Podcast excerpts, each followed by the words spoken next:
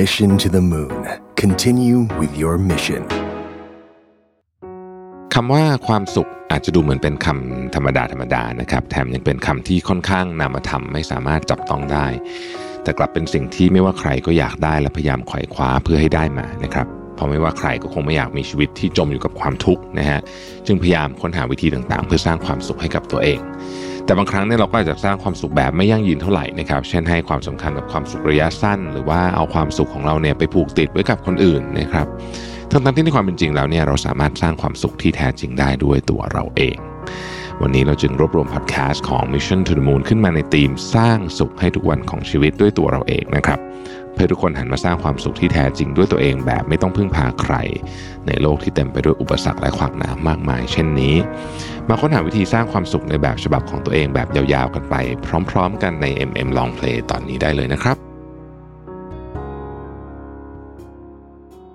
ตอนนี้อาจจะเรียกได้ว่าเป็นตอนพิเศษก็ได้นะฮะ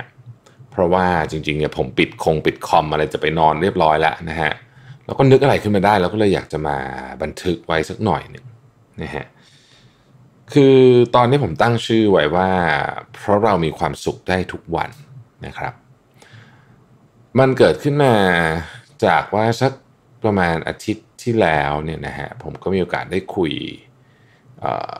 กับเพื่อนนะฮะคนหนึ่ง ซึ่งจริงๆเราก็ไม่ได้สนิทมาก ๆ แต่ว่าก็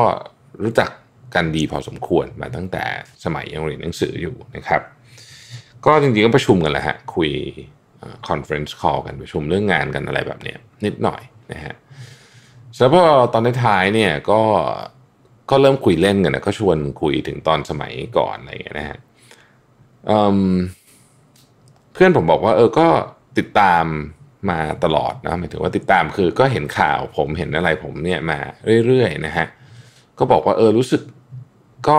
ดีใจนะที่เห็นเหมือนกับทำนู่นทำนี่เยอะแยะเลยอะไรแบบเนี้ยแต่เพื่อนผมพูดมาประโยคนึงบอกว่า แต่ว่า เออขอขอเนี้ยใช้คำที่เพื่อนเรียกก็บอกว่าเออมึงดูไม่มีความสุขนะฮะผมก็ก็แปลกใจนิดหน่อยเหมือนกันนะครับเพราะว่าผมไม่เคยคิดว่าว่าหน้าผมไม่มีความสุขเวลามันไปอยู่ตามโซเชียลมีเดียหรืออะไรก็แล้วแต่นะฮะแล้ว อีกสักสองวันถัดมานะฮะผมก็ ได้เจอกับเพื่อนอีกคนหนึ่ง ซึ่งคนนี้เป็นเพื่อนสนิทนะฮะผมก็เลยถามเพื่อนคนนี้ว่าแบบเฮ้ยปกติกูดูไม่ค่อยมีความสุขเหรออะไรเงี้ยเพื่อนผมก็ตอบว่าอ้าวเพิ่งรู้เหรอนึกว่ารู้นานแล้วนะฮะแล้วผมถามอ้าวทำไมถึงถึงถึงพูดอย่างนั้นน่ะหมายถึงว่าทำไมถึงคิดว่า คิดว่าผมไม่มีความสุขล่ะนะฮะเพื่อนบอกว่า เออผมเนี่ยเหมือนกับใช้ชีวิตอยู่กับข้างหน้าตลอดอะคือเหมือนกับทำเรื่องนี้เพื่อให้มันเสร็จแล้วเดี๋ยวจะต้องไปทำอีกเรื่องหนึ่งอะไรเงี้ย เพราะชีวิตผมมันจะเต็มไปด้วยความตึงเครียดเสมอ แล้วก็เพื่อนผมบอกคำหนึ่งซึ่งผมรู้สึกว่ามันจริงมากคือพอบอกว่าพอพอทำพอพออยู่ในชีวิตโหมดนั้นเนี่ยเราจะละเลยสิ่งเล็กๆรอบๆตัวไป ไม่ใช่สิ่งเล็กๆสิต้องใช้คำว่ารายละเอียดรอบ ๆตัวไปนะครับพูดง่ายก็คือว่าอะไรบางอย่างที่เราควรจะเห็นเรากลับไม่เห็น อะไรบางอย่างที่เราควรจะ appreciate เรากลับไม่ appreciate อีกสักสองวันถัดมาผมก็เอ่อกำลังจะออกไปจากบ้านกำลังจะไปกำลังจะไปทำงานนะฮะคือช่วงนี้ผมก็ไปออฟฟิศตลอดนะวันนั้นวันนั้นคุณแม่ตื่นเช้า นะผมกำลังจะออกก็ก็ทันเจอคุณแม่พอดี คุณแม่ผมก็นั่งอยู่ที่ริมระเบียง แล้วก็กำลังทานอาหารเช้าของท่านอยู่ ผมก็เลยไปนั่งคุยด้วยแป๊บหนึ่งเพราะยังมีเวลาอยู่นะฮะแม่ผมเนี่ยผมก็พยายามเล่าเรื่องงานเรื่องอะไรให้ฟังนะเรื่องสารพัดงานของผมตอนนี้นู่นนี่อะไรเงี้ยแต่แม่ผมเนี่ยก็ฟังนะครับ แต่ว่าแม่ผมก็ตอบมาด้วยด้วยด้วยเรื่องอื่นน่ะแม่เล่าให้ฟังถึง แม่พูดแบบว่าเนี่ย ต้นไม้ต้นเนี้ยที่แม่ดูอยู่เนี่ย มันจะมีเหมือนกับครอบครัวกระรอกอะนะบ้านผมมีกระรอก มาแล้วมันก็จะมาแย่งแม่กินมะละกอ แล้วแม่ก็จะต้องบางทีก็จะให้มันกิน หรือบางทีก็จะต้องห่อมะละกออะไรแบบคือเรื่องประมาณนี้นะครับคือผมก็จำดีเทลไม่ได้เพราะหัวผมไม่ได้ฟังอยู่เลยว่าว่าแม่กำลังพูดเลยผมกำลังคิดเรื่องงานอยู่ ตอนใกล้ๆจะจบแม่ก็บอกว่า ต้องลูกต้องรู้จักมีความสุขกับเรื่องเล็กๆ ที่เกิดขึ้นรอบๆตัวณเวลาเดี๋ยวนี้ให้ได้ ไม่งั้นลูกจะไม่มีความสุขเลย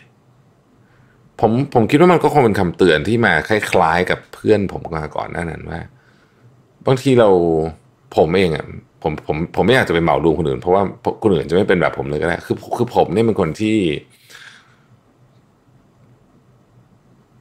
สมมติยกตัวอย่างพอดแคสต์อย่างเงี้ยสมมติผมพูดจริงพอดแคสต์อันดับสมมติแรงกิ้งตกลงมาเนี่ยผมก็เครียดมากเลยนะผมรู้สึกเฮ้ยจะกลับทำไงให้กลับไปอยู่แรงเดิมให้ได้อะไรนิดอะไรหน่อยอย่างเงี้ยผมก็จะเครียดมากแล้วก็จะพยายามอัดลงไปใส่แรงลงไปนะฮะทำงานให้หนักขึ้นอะไรเงี้ยพอมันได้มันก็ดีใจนะพอไม่ได้มันก็เสียใจ แล้วยิ่งช่วงนี้เนี่ย มันก็ สถานการณ์มันก็ยิ่งทำให้เราเหมือนกับกดดันแล้วเครียดไปอีกผมก็จะนอนไม่หลับอะไรสารพัดวันนี้ฮะเปิด Facebook ขึ้นมา ช่วงนี้ผมรู้แล้วผมเป็นแบบมันมันมันมันมันมันมันเครียดมันกดดันมากจนกระทั่งแบบ ไม่สามารถหยุดเล่นโซเชียลมีเดียได้ แม้แม้ว่าจะ คือเวลาพักควรจะพักก็ก็ไม่พักก็เปิด Facebook อ่านอีกอะไรเงี้ยแต่วันนี้โชคดีฮะโชคดีได้ไปเจอ Facebook ที่พี่โจธนาเทียนอัจฉริยะเขียนนะพี่โจธนาเนี่ยแกเขียนแกคงเขียนบทความเก่งมากนะฮะแล้วก็แกเขียนไว้ในเพจชื่อว่าเขียนไว้ให้เธอนะครับ ก็คือเขียนไว้ให้ลูก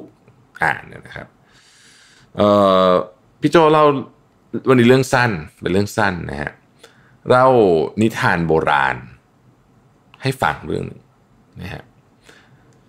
นิทานโบราณเรื่องนี้กล่าวถึงกษัตริย์โซโลมอนในอดีตนะครับซึ่งเป็นกษัตริย์ที่มีอำนาจฉลาดแล้วก็ร่ำรวยมาก วันหนึ่งกษัตริย์ก็อยากจะทดสอบเสนาบดีผู้จงรักภักดีนะฮะโดยให้ลองออกแบบงานที่ต้องบอกว่าเหมือนจะเป็นไปไม่ได้นะฮะกษัตริย์โซโลมอนให้เสนาบดีไปหาแหวนนะฮะ ที่กษัตริย์เองคิดว่ามันไม่มีทางมีหรือในโลกนี้แต่ลองอยากทดสอบดูนะครับ กษัตริย์ตรัสว่าไอแหวนวงนี้นะที่ให้เจ้าไปหามาเนี่ยนะครับ ถ้าคนที่มีความสุขสุดๆ เห็นแหวนวงนี้ เขาจะต้องเศร้าในทันที และถ้าคนที่กำลังโศกเศร้าอยู่เห็นแหวนวงนี้จะต้องมีความสุขขึ้นมาในทันใด กษัตริย์โซโลมอนอธิบายถึงแหวนที่ต้องการ และบอกว่าอยากใส่แหวนนี้ในงานพิธีสำคัญอีก 6 เดือนข้างหน้า เราลองฟังโจทย์อีกทีหนึ่งนะครับ แหวนวงนี้นะฮะคนที่เห็นถ้ามีความสุขอยู่นะครับ ต้องเศร้าในทันทีในขณะเดียวกันแหวนวงเดียวกันนี่แหละนะฮะถ้ามีความโศกเศร้าอยู่ จะต้องสุขขึ้นมาในทันที ทันทีด้วยนะเสนาบดีก็พยายามหาแล้วหาเล่าก็หาแหวนนี้ไม่เจอสักทีนะครับ จนคืนสุดท้ายก่อนพิธีสำคัญ เขาเดินอยู่แถวแหล่งเสื่อมโทรมที่ยากจนที่สุดของเยรูซาเล็ม และบังเอิญไปหยุดที่หน้าร้านค้าเครื่องประดับแห่งหนึ่ง แล้วเขาก็นึกขึ้นได้เลยเอาแหวนทองเกลี้ยงวงหนึ่ง ขอให้ร้านสลักคำไว้บนแหวน เสนาบดีเดินทางกลับมาทันเวลาสำคัญพอดีนะครับ เวลาพิธีพอดี แล้วนำแหวนวงนั้นถวายแก่กษัตริย์โซโลมอน เมื่อกษัตริย์ดูที่แหวน ก็เห็นคำสี่คำที่เขียนว่าแกมซียาวาอผมผมอ่านผิดแน่นอนนะครับผมสะกดให้ฟังดีกว่า G A M Z E H Y A apostrophe แล้วก็ A V O R นะฮะแปลเป็นภาษาอังกฤษว่า this too shall pass แล้วมันก็จะผ่านไป เป็นแหวนที่ทำหน้าที่อย่างที่กษัตริย์ปรารถนาไว้ทุกประการ พี่โจสรุปสั้นๆ บอกว่าไม่ว่าจะวันนี้ไม่ว่าวันนี้จะเป็นวันดีแค่ไหน หรือเป็นช่วงเวลาที่เลวร้ายแค่ไหน ในที่สุดมันก็จะผ่านไป ถ้าวันนี้มีเรื่องอะไรดีๆ เราก็ควรจะอยู่กับมัน ชื่นชมและรู้สึกดี กับสิ่งหรือคนที่อยู่ตรงหน้าก่อนที่มันจะผ่านไป แล้วถ้ามีเรื่องอะไรร้ายๆช้าหรือเร็ว เดี๋ยวมันก็จะผ่านไปเช่นกัน สิ่งที่ผมอยากจะบอกก็คือว่าไม่ว่าวันนี้คุณจะมีความสุขหรือความทุกข์อยู่ this too shall pass เป็นสิ่งที่เป็นความจริงเป็นสัจธรรมของโลกคำนี้ก็เป็นคำที่แม่ผมชอบพูดตั้งแต่ผมเด็กๆ แต่ผมไม่เคยเข้าใจเลยจนกระทั่งโตมา ก็เข้าใจบ้างไม่เข้าใจบ้าง แต่ตอนนี้เนี่ยด้วยสถานการณ์ที่มันตึงเครียดแบบนี้เหลือเกินเนี่ย ผมกลับพบว่าหนึ่งสัปดาห์ที่ผ่านมาที่ตึงเครียดมากนะฮะงานก็เครียดทุกอย่างก็เครียดไปหมดมีเรื่องที่หนักใจทุกวันเนี่ยโมเมนต์ที่ดีที่สุดของผมเนี่ยนะฮะมันคือโมเมนต์ที่ ผมได้ดื่มกาแฟตอนเช้า แล้วก็นั่งมองต้นไม้ต้นที่แม่เคยบอกว่ามีกระรอกปีนอยู่นั่นแหละนะฮะแล้วมันก็มีกระรอกมาจริง ๆ ด้วยนะฮะแล้วผมรู้สึกว่าจริง ๆ เราไปเอาจริงเอาจังกับสิ่งที่เกิดขึ้นในอดีตมากเกินไป เรากังวลกับอนาคต ที่ยังไม่มาถึงมากเกินไป เรายึดติดกับอดีต ที่อาจจะเคยดีมากเกินไป แล้วก็กลัวว่าอนาคต มันอาจจะไม่ดีเหมือนเดิม หรืออาจจะกลับกัน หรืออาจจะอะไรก็แล้วแต่ แต่ไม่ว่าอย่างไรก็แล้วแต่เนี่ยสิ่งที่เรามีความสุขได้เลย คือความสุขที่อาจจะเล็กน้อย เดี๋ยวนี้ เพราะเรารู้ลึกอยู่แก่ใจแล้วว่า this too shall pass เราทุกคนต่างมีแหวนวงนั้นใส่อยู่ที่ไหนสักแห่งในใจเรา ถ้าเราระลึกถึงเรื่องนี้ได้ตลอดเวลา บางที เราก็มีความสุขได้ทุกวันเหมือนหัวข้อของพอดแคสต์ในวันนี้นะครับ this too shall pass แล้วมันก็จะผ่านไป Mission to the Moon. Continue with your mission. วันนี้จะมาพูดถึงหนังสือเรื่อง Dopamine Nation แต่ว่าต้องบอกอย่างนี้ก่อนว่า ไม่ใช่ตอนสรุปหนังสือประจำสัปดาห์นะครับ คือตอนนี้เนี่ยเราจะมีสรุปหนังสือประจำสัปดาห์ของ Mission to the Moon เนี่ยทุกสัปดาห์นะฮะจะเป็นสรุปแบบยาวก็คือ ตอนละประมาณ 40-50 นาทีนะครับผมจะทำทุกสัปดาห์สัปดาห์ละหนึ่งตอน มันก็จะลงประมาณท้ายๆอาทิตย์นี่แหละนะฮะแล้วก็ในหน้าปกเนี่ยก็จะเขียนไว้ชัดๆเลยว่าอันนี้เป็น เป็นแบบเขียนเป็นแบบยาวเวอร์ชันยาวนะฮะแล้วก็ตอนนั้นน่ะมันก็จะมีความคือถ้าคลิกดูความยาวของตอนก็จะเห็นว่ามันยาวสัก 40-50 นาทีหรือ 1 ชั่วโมงนะครับสัปดาห์ละครั้งนะฮะ เพราะว่าอยากจะคุยหนังสือยาวๆ สักหนึ่งตอน แต่ว่าวันนี้ไม่ใช่ วันนี้จะพูดถึงหนังสือเล่มหนึ่งชื่อว่า Dopamine Nation แต่ว่าผมอ่านเหมือนกับอ่านสรุปของเขามาอีกทีหนึ่งนะฮะ ยังไม่ได้อ่านเล่มจริงนะครับ แล้วก็อาจจะไม่มีโอกาสได้อ่านเพราะว่าตอนนี้หนังสือเนี่ยตั้งรออยู่เป็นแบบ โอ้โห นะสูงเป็นเมตรเลยนะซ้อนรออยู่นะครับ เพราะฉะนั้นเนี่ยก็ยังมีหนังสือเข้าคิวอยู่อีกเยอะนะครับ Dopamination แต่เป็นหนังสือที่น่าสนใจนะนะคนเขียนเนี่ยชื่อว่าดรแอนลัมเบิร์กครับ คืออย่างนี้ฮะคือเขาพูดถึงประเทศอเมริกา แต่ผมคิดว่ามันก็จริงๆมันก็เป็นเหมือนกันทุกประเทศแต่ตอนนี้นะฮะเป็นมากเป็นน้อยเท่านั้นเองนะครับ ก็คือว่าคนยุคนี้แล้วกันนะเบื่อไม่เป็นไม่อยากเบื่อไม่อยากเศร้าไม่อยาก วิตกกังวล พอเป็นอะไรอย่างนี้ปุ๊บ ก็จะต้องทำให้ตัวเองชาทันทีโดยการเอาอะไรก็ตามที่มันหลั่งโดพามีนเนี่ยมาใช้นะครับก็เป็นที่มาของคำว่าโดพามีนเนชั่นซึ่งคำถามก็คือว่า แล้วไอโดพามีนเนชั่นเนี่ยนะมันมีลักษณะยังไง แล้วเราจะแก้ปัญหาเรื่องนี้ได้ยังไงบ้างนะครับเขาเริ่มต้นจากอย่างนี้ก่อนนะครับบอกว่าอเมริกาโดยเฉพาะอเมริกาอเมริกาเนี่ยเป็นประเทศที่คนเนี่ยมีอะไรก็กินยา แล้วก็กินเยอะในหลากหลายสาเหตุมากๆนะครับ ถ้าใครที่ดูหนังอเมริกันบ่อยๆเนี่ยก็จะคุ้นๆชื่อยาพวกนี้นะฮะผมจะเล่าให้ฟังแล้วกันเขาบอกว่า มีคนไข้จำนวนมากที่มาหาเขานะเพราะว่าใช้ยาเกินขนาด ยาพวกนี้ไม่ใช่ยาเสพติดนะครับอ๋อเล่าก่อน คือ Dopamine Nation ในความหมายของเขาเนี่ยก็คือว่าเราจะทำทุกอย่างให้ตัวเองเหมือน พอมีอะไรปุ๊บเราก็จะหาอะไรมาทำให้มันชา เช่นเล่นมือถือ เปิดทีวีดูดู TikTok ดู Reels กินแบบกินไม่ได้กินเพราะหิวอะแต่กินเพื่อคลายความกังวลนะครับ ใช้แอลกอฮอล์ใช้สารเสพติด พวกเนี้ยเพื่อให้ร่างกายมันหลั่งโดพามีนออกมา ให้เราหายเบื่อ หรือให้เรารู้สึกชากับสถานการณ์นั้นๆ ซึ่งณขณะนี้กลายเป็นปัญหาใหญ่เหมือนกันของโลกตอนนี้แล้วก็อาจจะใหญ่ขึ้นเรื่อยๆ ด้วยนะครับ ทีนี้คำถามก็คือว่า ลักษณะมันเป็นยังไงมันเป็นได้หลายอย่างมากนะครับเขาก็ยกตัวอย่างคนไข้ที่เขาเจอบ่อยๆมานะครับ มีคนจำนวนมากชาวอเมริกันเนี่ยนะที่มีลักษณะแบบนี้นะฮะพอรู้สึกวิตกกังวลนิดหนึ่งนะฮะก็กินยาที่เรียกว่า Paxil นะ Paxil คือ paroxetine เป็นยากลุ่มโรคต้านซึมเศร้า อยู่ในกลุ่มเดียวกับพวก Prozac กับ Zoloft บางคนที่กิน Prozac ก็เรียกว่าเป็นแบบ กินกันเป็นแบบขนมเลยก็มีนะฮะ ซึ่งสมัยก่อนเนี่ยนะครับมันก็มันไม่ได้กินกันเยอะขนาดเนี้ยนะฮะสมัยก่อนเนี่ยเขาใช้รักษาพวก PTSD อะไรพวกนี้เนี่ยนะฮะแต่ว่าหลังๆมานี้เนี่ยก็ก็ก็มันก็หาง่ายขึ้นนะครับมันก็หาง่ายขึ้น ก็รู้สึกเครียดปุ๊บก็กินแพซิลนะฮะมันก็มีคุณสมบัติในการป้องกันที่เขาเรียกว่าการเก็บกลับสารสื่อประสาทเซโรโทนินในสมองและระบบประสาทก็ทำให้เราเหมือนแบบ ทำให้อาการซึมเศร้ามันดีขึ้นได้นะฮะซึ่งบางคนเนี่ยบอกว่าคือคนที่เป็นโรควิตกกังวลเนี่ยคืออะไรต้องมองอย่างนี้นะครับ ข้อมูลจาก hd.co.th เนี่ยโรควิตกกังวลไม่เหมือนกับโรคกลัวนะฮะวิตกกังวลเนี่ยมันจะเป็นบางทีไม่ไม่มีอะไรกระตุ้นก็วิตกกังวลได้นะครับบางคนจะคาดการณ์ว่ามีเหตุการณ์ที่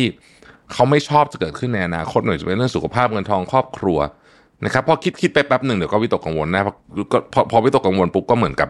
ทำอะไรไม่ได้อยากจะผ่อนคลายก็กินยานะฮะพาซิลพอ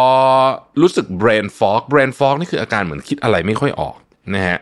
ก็จะกินยาตัวหนึ่งซึ่งไอยานี้ดังมากนะครับ ก็คือ Adderall ถ้าใครดูหนังอเมริกันบ่อยๆ ก็จะรู้ว่าไอ Adderall เนี่ยนะฮะพวกเด็กไฮสคูลเนี่ยนะฮะก็จะชอบกินเด็กมหาลัยก็จะกิน เพราะว่ามันทำให้ มีสมาธินะครับ จริงๆเนี่ยมันเป็นยาที่ใช้รักษาสมาธิสั้นนะฮะคือ ADHD นะครับ หรือพวกโรคลมหลับอะไรพวกนี้เนี่ยนะฮะคือคนที่ง่วงนอนตลอดเวลา แต่ว่า a d d e r a l เนี่ยมันมาเพิ่มสมรรถนะของของคนที่ต้องใช้สมองเช่นเคสนักกีฬาอีสปอร์ตหรือคนที่ต้องอ่านหนังสือสอบอะไรแบบนี้เนี่ยนะฮะในที่อเมริกาเนี่ยมันเป็นยาที่แบบฮิตมากในพวกเด็กที่จะต้องสอบสอบอะนะฮะแล้วก็เอาพูดจริง ๆ แล้วเนี่ยมันก็ทำให้เหมือนมีมีสมาธิ ในการโฟกัสกับเรื่องอะไรมากขึ้น แต่ a d d e r a l เนี่ยมันมีส่วนผสมนะฮะของเกลือแอมเฟตามีนนะครับของเกลือแอมเฟตามีนซึ่งเป็นชนิดของสารเสพติดชนิดหนึ่งนะครับ จริงๆมันมีส่วนประกอบหลักคือแอมเฟตามีนแล้วก็ dextroamphetamine นะฮะผมก็ไม่ค่อยรู้เรื่องของเคมีพวกนี้มากแต่ว่า เอาว่าบางคนถึงขั้นคิดว่าเฮ้ยรู้สึกว่ากินยานี้แล้วฉลาดขึ้นเลยนะ อืมนะฮะคือไอแอโรลเนี่ยนะครับ ในช่วงที่ผ่านมาเนี่ยถ้าใครเคยดูสารคดีของ Netflix นะฮะก็จะพบว่า Adderall เนี่ยนะฮะมันมีสารคดีของ Netflix ชื่อ Take Your Pills เนี่ยนะครับในคนนักศึกษาและคนวัยทำงานด้วยเนี่ยนะฮะก็และหลาย ๆ คนที่จำเป็นจะต้องใช้สมาธิเยอะ ๆ เนี่ยก็มีการใช้ยาเพิ่มขึ้นถึง3,000%ในช่วงในช่วงระยะเวลาสั้น ๆ ที่ผ่านมานะฮะแต่มันผิดวัตถุประสงค์ไงเพราะว่าพอยามันหมดฤทธิ์ปุ๊บเนี่ยมันมันต้องลง มันเหมือนแบบ คือคือถ้ายามันมันทำให้คุณแบบช่วงนั้นคุณสมาธิดีมากพอเสร็จแล้วคุณมันจะดาวอะนะฮะแล้วพอครั้งต่อไปคุณรู้สึกว่า คุณต้องโฟกัสเพิ่มประสิทธิภาพสมองเนี่ยนะฮะก็คุณก็จะต้องกินมันอีก มันก็จะกลายเป็นการเสพติด คือมันเป็นราคาที่ต้องจ่ายที่แพงมากนะฮะคือคนที่กิน Adderall เนี่ยนะฮะจะมีสมาธิสูงมาก มีความกระตือรือร้นมีแบบอ่านหนังสือก็จะแบบ ไม่ต้องนอนเลยอะไรเงี้ยนะฮะแต่ว่ามันไม่ได้มาจากพลังงานจริง ถ้าใครอยากอยากอ่านเรื่อง a r o l เนี่ยก็ก็ไป search ในอินเทอร์เน็ตได้ เพราะว่ามันมันมีเรื่องนี้เยอะมากนะจริงจริงต้องบอกว่าภาพยนตร์อันหนึ่งที่ชื่อว่า Limitless เคยดูไหม Limitless นะกะหนังเก่าแล้วนะฮะจริงๆก็อารมณ์ feel ประมาณคล้าย a r o l นี่แหละนะครับ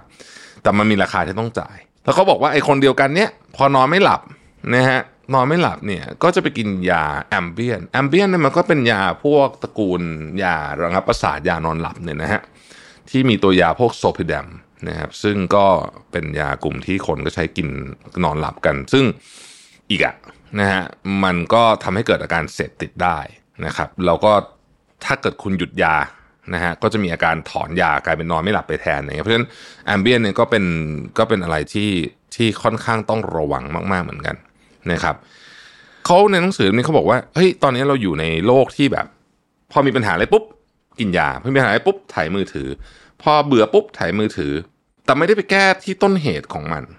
นะฮะเขาบอกว่ามันจะเป็นอะไรก็ได้นะ นี่เราพูดถึงยาใช่ไหมแต่มันจะเป็นอย่าง YouTube ก็ได้ มันจะเป็นคลิปวิดีโอก็ได้ มันจะเป็นอะไรก็ได้นะครับ ที่มันมาปุ๊บอินสแตนต์ปล่อยโดพามีนให้คุณเลยนะนี่คือสถานการณ์ที่เราเป็นอยู่ตอนนี้ แล้วเราก็พยายาม เหมือนกับ แทนที่จะไปจัดการที่ต้นเหตุของปัญหาจริงๆสิ่งที่เราทำก็คือทำให้ตัวเองชาไปนะครับ ชาไปด้วยอย่างเงี้ยแล้วเราก็ผ่านการชาไปด้วย การทำแบบนี้เรื่อยๆ ปัญหาของเรื่องนี้ก็คือว่า มันต้องใช้เยอะขึ้น เยอะขึ้นเรื่อยๆ มันถึงจะโดสเท่าเดิม ใช้ไปสักพักหนึ่งมันจะไม่ได้ผลเท่าเดิมละนะครับอะสมมุติว่าคุณถ่ายมือถือไป 2 ชั่วโมงนะฮะดูคลิปก็ได้ไป 2 ชั่วโมงเนี่ย คุณจะรู้สึกแย่กว่าตอนเริ่มถ่ายอีก เช่นเดียวกับการใช้ยาพวกนี้หรือว่าใช้ หรือว่าใช้กินอะไรพวกนี้สมมติว่าอะคุณกินเพื่อคลายเครียดนะฮะคุณกินไปเสร็จเนี่ย คุณจะรู้สึกเครียดกว่าเดิม ถูกไหมเสร็จแล้วเนี่ยพอมันเกิดสิ่งที่เรียกว่าโดพามีนโอเวอร์โดสมันก็กลายเป็นว่าไม่มีอะไรที่ทำให้คุณรู้สึกดีอีกแล้ว ชีวิตเนี่ยมันก็จะรู้สึกแบบ มันมีคนเป็นแบบนี้เยอะนะชีวิตเนี่ยรู้สึกแบบเบื่อเบื่อฝืดฝืดไม่มีอะไรที่ทำให้เรารู้สึก สนุกสนานตื่นเต้นหรือมีชีวิตชีวาเออเขาใช้คำนี้ มีชีวิตชีวาอีกแล้วนะฮะเราก็จะกลับไปหายเนี่ย ที่มันเป็นของรู้สึกว่าเฮ้ยมันใช้แล้วมันมันทำให้เรารู้สึกดีขึ้นเนี่ยนะ แต่ว่าเราก็จะพบว่าโดสเท่าเดิมมันไม่พอ แล้วพอใช้แล้วก็พอมันหมดฤทธิ์เราก็จะรู้สึกหมดฤทธิ์หรือว่าจบ process นั้น เช่นเรากินอาหารไปเยอะเนี่ย เราก็จะรู้สึกแย่กว่าเดิมอีกนะครับ ก็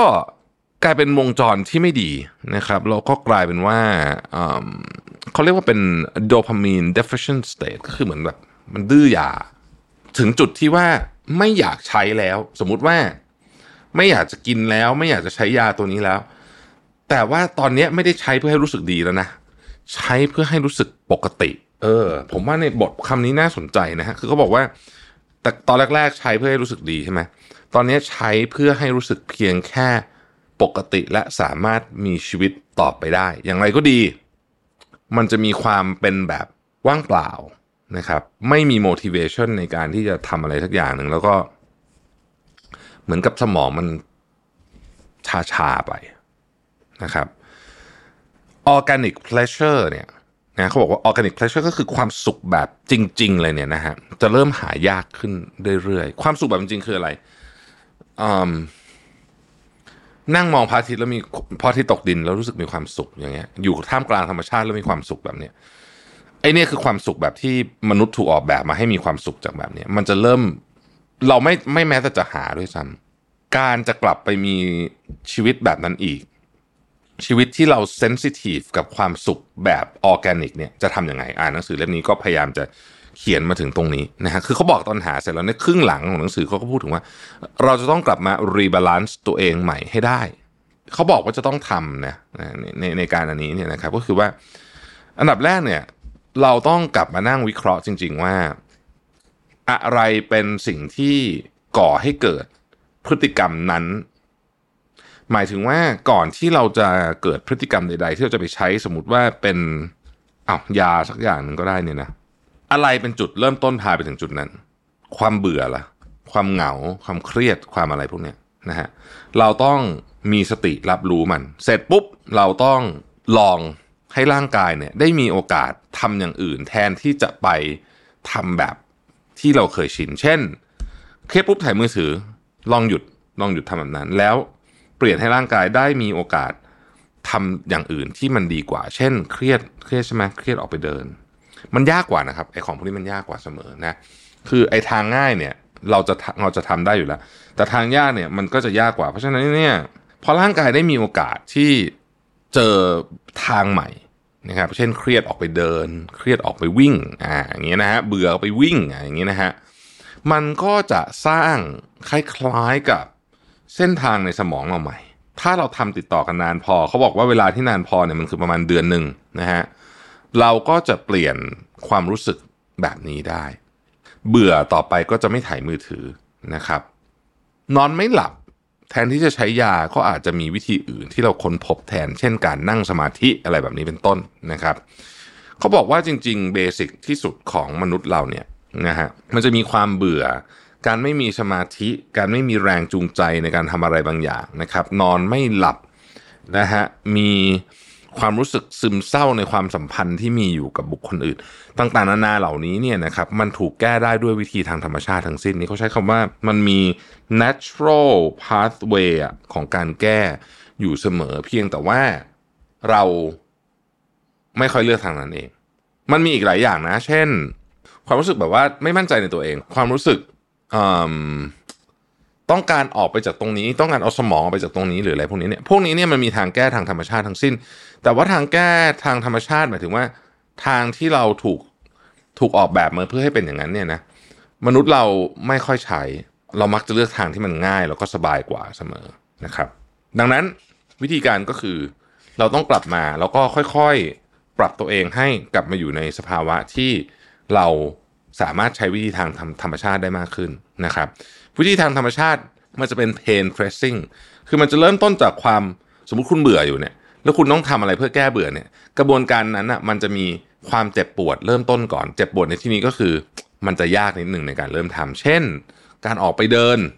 ไปวิ่ง ไปไว่ายน้ำออกกำลังกายเนี่ยนะฮะการอ่านหนังสือการเขียนอะไรแบบนี้มันเป็นสิ่งที่ยากอะยากกว่าเล่นมือถือยากกว่ากินยา ยากกว่าอย่างอื่นนะฮะเพราะนั้นเนี่ยเขาก็เลยบอกว่าเบื่อปุ๊บนึกถึงสี่อย่างหนึ่ง exercise ในรูปแบบใดก็ได้ เบื่อปุ๊บ ออกไปวิ่ง เบื่อปุ๊บ ออกไปทำกิจกรรมต่างๆสอง cold exposure นะฮะเขาบอกว่าความรู้สึกหลายอย่างของคุณเนี่ยสามารถแก้ได้ด้วยการทำให้ร่างกายเนี่ยอยู่ในอุณหภูมิที่ต่ำมากๆ ผมยังไม่ได้ศึกษาเรื่องนี้อย่างจริงจังสักเท่าไหร่ แต่ว่าเขาหมายถึง ice bathing พวกเนี้ยนะฮะมันจะช่วยพลิกอารมณ์ของคุณในตอนนั้นได้เลยทีเดียวนะครับ อันที่สามคือ meditation นะ ใครทำเรื่องนี้อย่างจริงจังก็จะรู้ว่ามันช่วยเยอะจริง ๆนะครับ สุดท้ายครับคือ reading อ่าน reading and writing อ่านและเขียนนะครับ ด้วยหนังสือและปากกาจริง ๆ นะนี่แถมให้นิดนึงนะฮะเขาบอกว่าเนี่ยเขาอะเวลาเขาจะเหมือนกับ prescribe ก็คือการให้ ทางแก้ปัญหาคนไข้คนนี้เขาก็จะให้เนี่ยสี่อย่างเนี่ยนะครับ ใครที่ทำได้เดือนหนึ่งนะฮะจะลดอาการติดพวกนี้ลงไปได้เยอะมาก ไม่ได้หมายความว่าจะหายได้ทุกอย่าง แต่ว่าจะลดไปได้เยอะแบบเยอะจริง ๆนะครับ แล้วก็อย่าลืมสังเกตทริกเกอร์ด้วยนะครับ เช่นอะไรทำให้คุณอยากจะหยิบยาตัวนี้มากินสมมตินะอะไรอะไรเป็นตัวทริกเกอร์ให้สังเกต แล้วก็เปลี่ยนพฤติกรรมของมันซะนี่เป็นวิธีเดียวที่จะหลุดออกจากไอ้วงจรนี้ได้นะครับ ซึ่งวงจรนี้เป็นวงจรที่แน่นอนไม่ดีเลยเนาะเพราะนั้นเนี่ยถ้าเราอยากจะหลุดออกจากวงจรนี้เราก็จะต้องมีความพยายามในการแก้ไขเรื่องของพฤติกรรมของตัวเอง ไม่มีใครช่วยได้นะเพราะฉะนั้น pain pressing ก็คือไอ้สี่ข้อนี้คือมันจะต้องมีความพยายามนิดนึงในการทำไอ้สี่ข้อนี้ exercise co-exposure meditation reading and writing นะครับออกกำลังกายนะครับการทำร่างกายให้อุณหภูมิอยู่ในอุณหภูมิต่ำๆนะฮะอาบน้ำเย็นๆก็ได้นะครับ ไปแช่น้ำแข็งก็ได้ นั่งสมาธิและอ่านหนังสือและเขียนเขียนเนี่ยนะพวกนี้มันมีเพนก่อนเสมอนะมีความเจ็บปวดก่อน แต่ท้ายที่สุดแล้วเนี่ยมันจะเป็นโดพามีนประเภทที่ดีครับนะครับ มันจะเป็นโดพามีนประเภทที่ดี แล้วมันจะทำให้ร่างกายของคุณเนี่ยมาลานเรื่องนี้ได้นะครับโดพามินเนชั่นนะหนังสือเล่มนี้ใครอยากอ่านเพิ่มเติมไปอ่านได้นะครับ ผมเองก็ไม่ได้อ่านทั้งเล่มนะอาจจะมีอะไรน่าสนใจทีเดียวในหนังสือเล่มนี้สำหรับใครที่รู้สึกว่าตัวเองมีปัญหาอยู่นะฮะ ผมว่าเมืองไทยยังปัญหาน้อยนะฮะแต่อเมริกานี่โหปัญหาเรื่องนี้เยอะจริงๆ คือ คนอเมริกันเนี่ยแก้ปัญหาด้วยการใช้ยาเยอะมากนะฮะคือ คือคือเรายังถือว่าสภาพดีกว่านะพูดกันตามจริงนะฮะ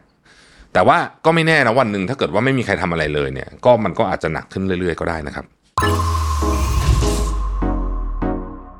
Mission to the Moon. Continue with your mission. ต้องบอกว่ามันมาจากหนังสือเล่มหนึ่ง ซึ่งเป็นหนังสือที่น่าปกน่ารักมากนะครับ ชื่อว่า The Little Book of Utter Philosophy เนี่ยคนเขียนชื่อ Jennifer McCartney นะครับมันเกี่ยวกับไอตัว Utter หรือว่าหรือว่าตัวโอตารินี่แหละตัวหน้ากันครับเหมือนเหมือนร้านซักผ้าซักเสื้อแหละนะฮะคือหนังสือเล่มนี้เนี่ย คนเขียนเนี่ยเขาไปสังเกตนะครับแล้วก็เราก็ถอดบทเรียนแล้วกันนะครับ ของพฤติกรรมของตัวนาคนะฮะหลายหลายคนน่าจะเคยเห็นตัวนาคนะในในในสวนสัตว์ต่างๆ หรือถ้าไม่เคยเห็นลองเซิร์ช Google ดูว่าหน้ามันหน้าตาไงเพราะจริงมันมีไอสัตว์ที่หน้าตาคล้ายๆนาคอยู่หลายตัวเหมือนกันนะฮะคือจริง ๆ เนี่ย ต้องบอกว่าไอ้นาคเนี่ยนะครับ เจ้าตัวนาคเนี่ยนะครับเดิมทีเนี่ยนะฮะมันเกือบจะสูญพันธุ์ไปละ เพราะว่า เดาเดาเดาไม่ยากนะนะก็นี่แหละมนุษย์เราเนี่ยนะครับ เป็นสาเหตุนะฮะเพราะอะไรรู้ไหมเพราะว่าจะไปทำเสื้อขนสัตว์ครับ การรณรงค์ตอนนั้นนะมันจะมีรณรงค์ใหญ่มากเลยนะที่เกี่ยวเรื่องเสื้อขนสัตว์นะฮะที่แบบจะให้เลิกใช้เสื้อขนสัตว์แล้วก็ต้องบอกว่าค่อนข้างสำเร็จนะเพราะว่าในที่สุดเนี่ยคนก็เลิกใช้ไปเยอะจริงๆเนี่ยนะครับผมคิดว่าเป็นการรณรงค์ที่ดีมากเพราะว่าไม่งั้นเนี่ยทุกวันนี้เราจะไม่เห็นตัวนาคละจะอาจจะสูญพันธุ์ไปกับพวกมิงพวกอะไรพวกนี้ นะครับ ในไทยเองก็มีหน้าเหมือนกันนะฮะมีอยู่สี่สายพันธุ์ แต่ว่าเริ่มพบเห็นยากมากขึ้นละนะครับ แต่ว่ากลับมาที่หนังสือเล่มนี้หนังสือเล่มนี้เนี่ยผู้เขียนเนี่ยเขาเขียนเกี่ยวกับตัวนาคเพราะว่ามันเป็นหนึ่งในสัตว์ที่เขาใช้คำว่า delightful ที่สุดดูมีความสุขที่สุดแล้วกันในบรรดาสัตว์ ชนิดอื่นๆเนี่ยนะครับ นาคเนี่ยเป็นสัตว์ที่ร่าเริงขี้เล่นชอบเล่นสนุก มีความคล่องแคล่วว่องไวนะครับ แล้วก็อยู่รวมกันเป็นกลุ่มนะฮะ แล้วก็เวลาอยู่กับเพื่อนหรือว่าครอบครัวน่ะฮะก็จะมีความสุขกับกิจกรรมต่างๆ ตลอดเลยนะครับ อีกทั้งหน้าก็ยังค่อนข้างฉลาดมากด้วยนะฮะสามารถเอาตัวรอดจากสัตว์ที่เป็นศัตรูโดยตรงได้นะครับ แต่ว่าแต่แน่นอนมนุษย์เอาตัวรอดยากเอาตัวรอดยากนะครับผู้เขียนเนี่ยเขาประทับใจพอไปสังเกตไอ้ตัวหน้านั้นเยอะๆเนี่ยเขาก็เลยเอาฟิโลสอฟีหรือว่าวิธีคิดที่เขาได้จาก การสังเกตธรรมชาติของตัวนาคเนี่ยนะฮะมาใช้เป็นข้อคิดในการใช้ชีวิตของมนุษย์ ซึ่งทุกวันนี้เนี่ยเขารู้สึกว่ามนุษย์เนี่ยทั้งแตกแยกแล้วก็โดดเดี่ยวมากขึ้น วันนี้เนี่ยผมจะเอาแนวคิดบางส่วนนะฮะจากหนังสือเล่มนี้เนี่ยนะครับ มาเเล่าให้ฟังนะครับ ต้องบอกว่าภาษาอังกฤษเนี่ยเขาใช้คำว่า joyful นะฮะ joyful นี่คือคนที่อยากหาความสุข แล้วก็ชื่นชมชีวิตของตัวเอง ไม่โดยไม่ต้องรอด้วยนะว่าจะมีหรือไม่มีอะไรนะครับ ชีวิตการทำงานและชีวิตส่วนตัววันเนี้ยนะครับ เราจะ joyful ได้ยังไง โดยเขาได้เขียนวิธีหนังสือเล่มนี้ไว้ว่าเขาตั้งชื่อว่า play method นะครับซึ่งมันย่อมาจาก P L A Y เป็นตัวย่อแต่ละตัวนะฮะเรามาดูกันทีละตัวเลยนะครับ ตัวที่หนึ่งตัว P เนี่ยคือ plunge in นะฮะ นาคเนี่ยเป็นสัตว์ที่ขึ้นชื่อเรื่องความคิดเล่นแล้วก็สุกสนนะครับ มีพฤติกรรมเล่นสนุกสนุกเช่น ชอบถลายเหมือนเหมือนสไลด์อะตามตามทางชันนะฮะเอ่อตามพบริมตลิ่งอะไรประมาณนี้นะครับ โดยไม่กลัวเจ็บตัวนะฮะเหมือนสัตว์บางชนิดนะครับ แล้วก็ไม่ได้เป็นสัตว์ที่รักความสะอาดตลอดเวลาด้วยนะครับ ซึ่งข้อคิดอันนี้เนี่ยก็เอามาใช้กับชีวิตของเราได้เช่นกันนะครับ บางครั้งเนี่ยการที่เราลองกระโจนเข้าหาประสบการณ์ใหม่ๆนะฮะแล้วก็อย่าเพิ่งไปคิดหรือกังวลอะไรมากมายเนี่ยนะครับ ผู้เขียนยกตัวอย่างนะครับบอกว่าลองไม่เอาร่มที่มักพกติดตัวไปเเวลาฝนตกนะฮะแล้วก็ลองเดินในฝนดูบ้างนะครับแอบผมเคยทำแบบนี้เลยนะ ตอนวิ่งเนี่ยคือเวลาวิ่งเนี่ย คือเราจะเคยสอนมาจากตอนเด็กๆอะนะครับแล้วผมยืนยันว่าไม่จริงสำหรับผมนะ ผมไม่รู้คนอื่นจริงเปล่าเราจะถูกสอนมาว่าถ้าตากฝนแอจะเป็นหวัดใช่ไหมนะครับ ช่วงที่ผมซ้อมวิ่งหนักๆช่วงก่อนไปเบอร์ลินเนี่ย ช่วงก่อน 2019อะนะฮะช่วงนั้นซ้อมวิ่งหนักมาก หน้าฝนหน้าฝนเนี่ยผมวิ่งกลางฝนเป็นชั่วโมงนะฮะชอบมากๆเลยบรรยากาศการวิ่งกลางฝนมันเย็นมันสงบมากนะครับ และผมไม่เคยเป็นหวัดเลย จากการวิ่งกลางฝนนะครับ ความสำคัญของเรื่องนี้เนี่ยคือลองโอบรับประสบการณ์ใหม่ที่ไม่ได้เตรียมพร้อมมาบ้างนะครับแล้วก็ enjoy ไปกับช่วงเวลานั้น การเดินหรือว่าวิ่งกลางฝนเนี่ย ถ้าใครไม่เคยทำเลยนะฮะลองไปทำดู มันเป็นประสบการณ์ที่แบบ แปลกใหม่จริงๆผมบอกอย่างนี้เลยนะฮะครั้งแรกที่ผมวิ่งเป็นชั่วโมงอยู่กลางฝนเนี่ยนะต้องระวังฟ้าผ่านะแต่ว่าหมายถึงว่า ถ้าเรามั่นใจว่าแถวๆนั้นน่ะมันมันฟ้าผ่าไม่โดนเราเพราะมันมี structure อื่นที่สูงกว่าเนี่ยนะฮะหรือว่ามีสายล่อฟ้าอยู่จริงสายล่อฟ้า ที่อยู่บนอาคารใกล้ๆที่เราวิ่งเนี่ยเซฟสุดนะครับ หรือถ้าไม่อยากวิ่งกลางฝนนะฮะลองกินอาหารท้องถิ่นแบบไม่ได้วางแผนไว้ไม่ได้รีวิว เวลาไปเที่ยวเนี่ยนะฮะ ลองคุยกับคนที่เราไม่เคยคุยเลยในออฟฟิศเอาเวลาไปเที่ยวหรือไปกินข้าวข้างนอก ลองคุยกับคนที่เราไม่เคยคุยในออฟฟิศนะครับ ของพวกนี้เนี่ยทำให้เราเข้าใจมุมมองของชีวิตได้กว้างขึ้นเยอะมาก และอีกประเด็นที่น่าสนใจก็คือว่า ไม่จำเป็นจะต้องรักษาฟอร์มตลอดเวลาเทียบกับหน้าที่ไม่จำเป็นจะต้องรักษาความสะอาดตลอดเวลาด้วยก็ได้คำว่าฟอร์มในที่นี้ก็คือเราทุกคนมีหัวโขนนะครับ เราทุกคนมีหัวโขน เราก็จะพยายามทำตามหัวโขนของเรานี่แหละ แต่ไม่จำเป็นต้องทำแบบนั้นตลอดเวลาก็ได้นะนะครับ ข้อที่สองตัว L ฮะ laugh about it นะครับหน้าไม่ใช่สัตว์ที่ฉีกยิ้มหรือว่าหัวเราะตลอดเวลานะฮะแต่ลักษณะสำคัญที่คนจดจำได้ดีคือมันมีความสุข แล้วก็สนุกสนานกับการเล่นสิ่งรอบตัวเสมอ เท่าที่มันจะแสดงออกมาได้นะครับ ผู้เขียนกล่าวว่า การมองเห็นด้านที่สนุกของชีวิตเนี่ยเป็นความสามารถอย่างหนึ่งที่จะช่วยให้เราเนี่ยผ่านช่วงวิกฤตในชีวิตไปได้นะครับ อาจจะฟังดูเหมือนเป็นเรื่องธรรมดานะฮะแต่การรักษาแบบ laughing therapy เนี่ยเป็นวิธีการที่แพทย์ใช้กันมาอย่างยาวนาน โดยไม่ต้องพึ่งยาอะไรเลยนะฮะเริ่มมาในศตวรรษที่ 14นะครับเป็นศัลยแพทย์ชาวฝรั่งเศสนะครับซึ่งแพทย์ท่านนี้เชื่อว่าการมีเพื่อนและญาติมาเยี่ยมคนไข้แล้วเล่าเรื่องโจ๊กให้ฟังเนี่ยจะช่วยให้ฟื้น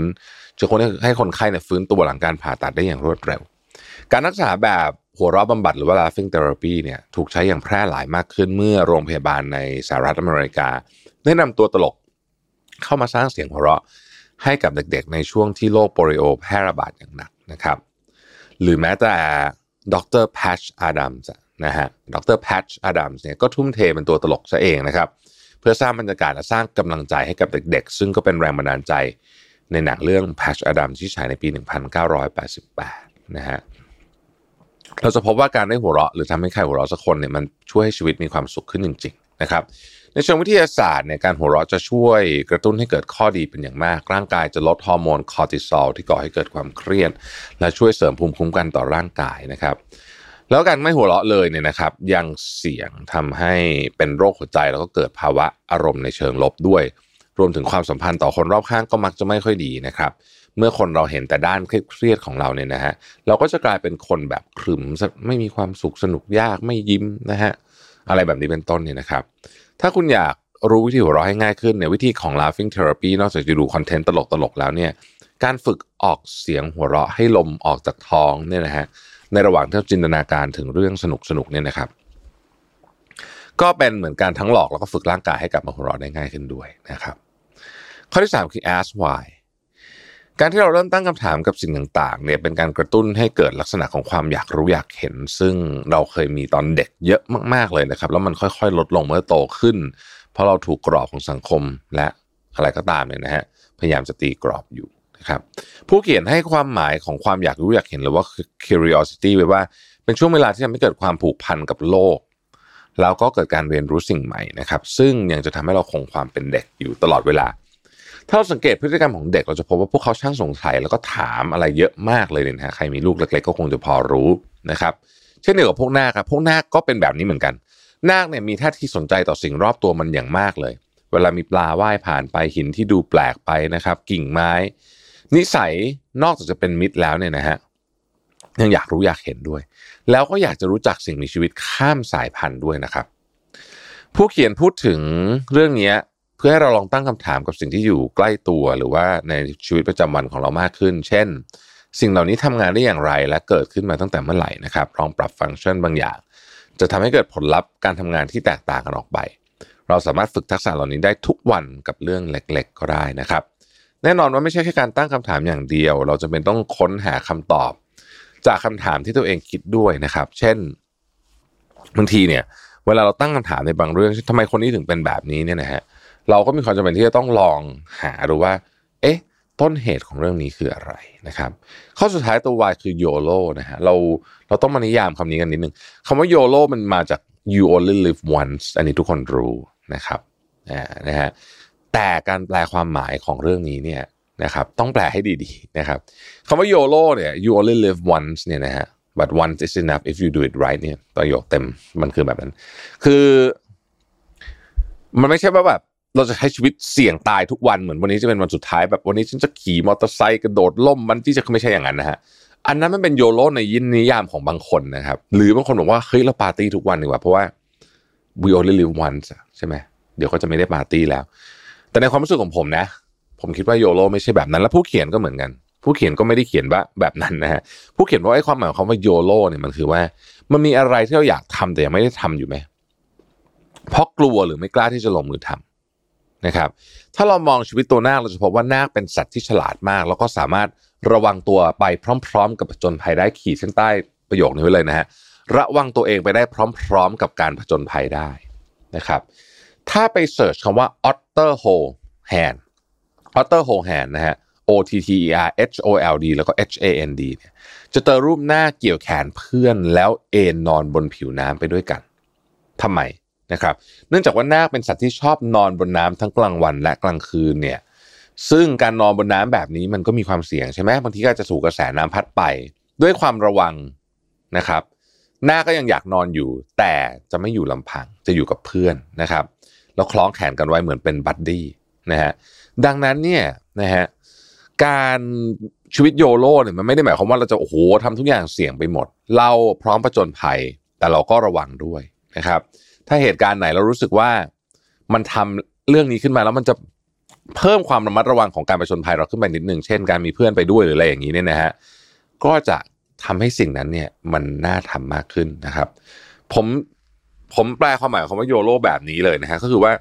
อะไรที่เราเคยอยากทำในชีวิตแล้วไม่ได้ทำเนี่ยอันนี้น่าเสียดายนะฮะน่าเสียดายอย่างผมเนี่ยมีขออย่างนึงก็คือการเขียนนิยายที่อยากทำและทำแน่นอนนะฮะทำแน่นอน รอจัดการอะไรให้ได้ก่อน เพราะว่าชีวิตมันมีครั้งเดียวอะใช่ไหมแล้วมีอีกอย่างเยอะมากเลยที่ผมอยากทำนะฮะแล้วผมก็จะทำด้วยนะผมรู้สึกว่ามันโยโลมันโยโลคือความหมายนี้นะครับ ในส่วนสุดท้ายของหนังสือเนี่ยพูดว่าลักษณะนิสัยของนาคเนี่ยได้ย้ำเตือนเราให้มีให้มีชีวิตที่มีประสบการณ์ที่มีชีวิตชีวาอยู่เสมอนะครับ ผู้เขียนเขาบอกว่าเขาเฝ้ามองตัวนาคเล่นโลดโผนหมุนรอบตัวเองอย่างสนุกสนานว่ายน้ำดำน้ำอย่างสบายใจเนี่ย ก็สอนเรื่องง่าย ๆ ที่เรามองข้ามไปในแต่ละวันได้แล้วนะครับ บางครั้งเนี่ยเราต้องก้าวผ่านความกลัวหรือความกังวลของตัวเอง มีช่วงเวลาที่ต้องแบ่งชัดเจนเลยว่าเราจะหยุดโฟกัสในเรื่องงานและปัญหาตอนไหนให้สมองได้หยุดพัก ปล่อยให้ตัวเองกลับไปเป็นเด็กอีกครั้งหนึ่ง enjoy กิจกรรมง่ายๆ ไม่ต้องใช้เงินมาก ที่อยู่รอบๆตัวเรานะครับ มุมมองของชีวิตเรากับเรื่องรอบตัวเรามันขึ้นอยู่กับวิธีมองจริง ๆ นะครับ ของอย่างเดิมคนแบบเดิมสถานการณ์เดิมเลยที่คุณกำลังจะเจอในวันนี้เนี่ยนะฮะที่เรากำลังจะก้าวออกจากบ้านในวันนี้เนี่ยซึ่งวันนี้ผมก็ตั้งใจจะทำเหมือนกันนะหลังจากอ่านเอ่อเรื่องนี้ให้ทุกท่านฟังแล้วเนี่ยนะครับ ตอนนี้เป็นเวลาตีห้าสี่สิบวันเนี้ยตั้งใจว่าโอ้โหนี่งานยุ่งมากโอ้โหมีแบบมีทั้งถ่ายงานงานสีจันทร์ประชุมอะไรตอนเย็นก็มีกินข้าวกับลูกค้าเนี่ยนะครับตั้งใจว่าวันนี้จะไม่โมโหใครเลยแล้วจะ enjoy every minute of the day ไม่ว่าจะรถติดสคริปต์จะพังกล้องจะเสีย หรืออะไรก็ตามเนี่ยวันนี้ตั้งใจว่าจะ enjoy ทุกโมเมนต์แล้วก็จะพยายามหา enjoy โมเมนต์ด้วยนะครับสรุปสี่แนวทางเพื่อความ joyful ของชีวิตนะฮะผ่าน play method ก็คือ plunge นะครับกระโดดเข้าหาโอกาสหรือประสบการณ์ใหม่ laugh about it มองเห็นด้านที่ดีในเรื่องร้าย แล้วก็หัวเราะให้กับมันบ้างนะครับ ask why นะครับสร้างต่อมความสงสัยกับโลกและสิ่งรอบตัวแล้วก็ YOLO นะครับ you only live once you only live once ต้องเน้นอีกทีนึงนะ ชีวิตสั้นทำสิ่งที่คุ้มค่า แล้วก็ enjoy กับมัน แล้วก็อะไรที่อยากทำก็ทำซะนะครับ ปิดท้ายด้วยคำพูดของ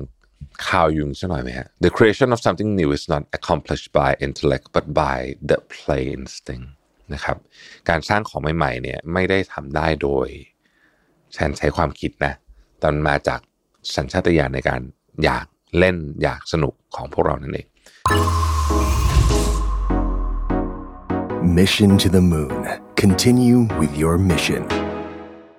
ช่วงนี้เนี่ยผมพยายามจะปรับคอนเทนต์ให้มันเข้ากับบรรยากาศนิดหนึ่งอะนะฮะคือช่วงนี้นี่จะแบบจะพวก marketing ตัวเลขอะไรพวกนี้ผมว่าก็อาจจะยังไม่ค่อยอยู่ใน feel นั้นเท่าไหร่รู้สึกนะ feel ของไม่ใช่ feel ผมนะ feel ของหลาย ๆ ท่านท่านผู้ฟังด้วยท่านผู้ชมด้วยเนี่ยนะเอ่อส่วนจะเป็นพวก feel good หนักๆผมรู้สึกว่ามันก็อาจจะไม่ค่อยไม่ค่อยเวนะเท่าไหร่เราก็เอาจะเป็นพวกที่ ผมว่าแบบแนวแบบ แนวเเป็นแบบสเต็ปเล็ก ๆ แล้วกันนะฮะในการที่จะช่วยปรับชีวิตเราในช่วงนี้ ซึ่งก็ค่อนข้างที่จะหนักหนาสาหัสพอสมควรทีเดียวนะครับ วันนี้ก็บทความหนึ่งมานะฮะที่จริง ๆ ก็เขียนอยู่ใน Mission to the Moon นะครับแล้วก็เออมันเป็นบทความที่เออแปลมาจากมีเดียมนะฮะชื่อว่า 10 hard truths that make life easier once you accept them นะฮะก็เอิ่มความจริง 10 ข้อนะฮะที่ที่จะทำให้ชีวิตเราเป็นเรื่องง่ายขึ้น นะครับเออคือต้องบอกว่าความจริงของโลกค่อนข้างจะโหดร้ายเนาะโดยเฉพาะในช่วงนี้เนี่ยนะครับมันเป็นเหตุการณ์ที่แบบค่อนข้างจะหนักหนาสาหัสทีเดียวสูญเสียบุคคลที่บางคนก็สูญเสียบุคคลที่รักไปบางคนก็ถูกกดดันต่างๆนานาทั้งเรื่องงานเรื่องเศรษฐกิจอะไรเงี้ยนะฮะแต่บางทีเนี่ยบทความนี้เขาบอกว่าเอ๊ะถ้าเกิดว่าเราไม่มีความสุขมากในช่วงเวลาเนี่ยบางทีเนี่ยถ้าเกิดเรายอมรับความจริงบางข้อได้บ้างเนี่ยนะฮะบางทีเราก็อาจจะ เข้าใจว่าชีวิตมันก็ยากแบบนี้แหละนะฮะเราก็เราก็เราจะเหมือนกับยอมรับและผ่านมันไปได้นะครับ ข้อที่หนึ่งคือว่าจะมีคนไม่ชอบเราอยู่เสมอนะครับ เพื่อนร่วมงานพูดจาไม่ดีหงุดหงิดใส่เราบ่อยๆนะฮะเราพยายามทำตัวดีก็แล้วก็ยังไม่ดีขึ้นนะครับ พูดกับคนในครอบครัวพูดดีก็แล้วก็ยังเหวี่ยงอะไรเราอยู่อะไรเงี้ยนะฮะอาสาช่วยงานก็แล้วอะไรอย่างเงี้ยเนี่ยนะครับ บางทีเราก็จะรู้สึกแย่กับตัวเองว่าเฮ้ยทำไมฉันเป็นอะไรเนี่ยนะทำไมคนถึงไม่ชอบฉันนะ บางคนเหมือนกันคนคงไม่ใช่ทุกคนนะฮะแต่ก่อนที่จะรู้สึกแย่กับตัวเองหรือว่าจะต้องเปลี่ยนตัวเองไปที่ยอมรับเนี่ย เราลองเราลองถามตัวเองดูก่อนว่า มีใครสักคนบนโลกไหมที่ไม่เคยถูกเกลียดเลยนะฮะคำตอบคือไม่มีนะฮะทุกช่วงเวลาในประวัติศาสตร์เนี่ยนะฮะไม่ว่าจะเป็นใครก็ตามที่จะดูเหมือนจะมีคนรักแค่ไหนก็ตามเนี่ยนะฮะทุกคนล้วนมีคนที่ไม่ชอบด้วยกันทั้งนั้นนะครับแล้วตัวเราก็ไม่มีข้อยกเว้น เพราะฉะนั้นถ้าคนไม่ชอบเราบ้างนะฮะก็คงเป็นเรื่องปกติ นะครับเราก็ยอมรับความจริงข้อนี้แล้วก็ใช้ชีวิตต่อไปดีกว่า แต่แน่นอนอะไรที่มันปรับปรุงได้ก็ปรับปรุงไปนะครับ ข้อที่ 2 คือมีคนดีกว่าเราเสมอนะฮะในขณะที่เราพยายามเดินตามความฝันของตัวเองพยายามทำของตัวเองเนี่ยเราหันไปมองคนรอบข้างเราจะพบว่าเอ๊ะทำไมมีคนที่ฉลาดกว่าเราเก่งกว่าเราประสบความสำเร็จมากกว่าเราเสมอบางคนเริ่มต้นมาพร้อมๆกันนะยิ่งมองเท่าไหร่เนี่ยก็ยิ่งรู้สึกไม่มีความสุขมากเท่านั้นนะครับบางทีเราไป fix เหมือนกับเราเรดาร์เรามาไปจับใครคนหนึ่งที่เราจะเปรียบเทียบด้วย เราก็จะตามคนนี้ตลอดเนี่ย ถ้าเกิดเราเปรียบเทียบอยู่อย่างเงี้ยเราก็จะรู้สึกแบบนี้ไปตลอดนะครับบทความเขาบอกว่าหนึ่งในสิ่งที่สำคัญที่สุดในการใช้ชีวิตก็คือ การรู้ตัวอยู่เสมอว่าเราไม่ได้แข่งกับใคร แต่กำลังแข่งกับตัวเองในความเร็วหรือว่า pace ที่เหมาะสมกับเรา ดังนั้นก็เลิกมองคนอื่นแล้วก็โฟกัสก้าวของเราต่อไปนะครับ เราก็จะก้าวแบบมีความสุขมากขึ้นนะฮะอาจจะรุ่นุ่นดอนบ้าง แต่ก็จะมีความสุขมากขึ้นนะครับ ข้อที่ 3 แต่ละคนมองเราต่างกัน เพื่อนสนิทของเราอาจจะมองเราเป็นคนตลกนะครับ แฟนเก่าเราอาจจะมองว่าเราเป็นคนเจ้ารมนะครับ ส่วนพ่อแม่ก็จะมองว่าเรายังเป็นเด็กที่ไม่มีความรับผิดชอบอีกวันยังค่ำนะฮะเราเนี่ยมนุษย์เราจะมีภาพลักษณ์ในฝัน ที่เราอยากให้คนอื่นมองว่าเราเป็นเช่นนั้น แต่การพยายามนำเสนอภาพลักษณ์ตลอดเวลาเนี่ยก็เป็นเรื่องที่อาจจะเหนื่อยโดยใช้เหตุนะครับ ภาพลักษณ์ของเราต่างกันออกไป ขึ้นอยู่กับมุมมองและประสบการณ์ของแต่ละคน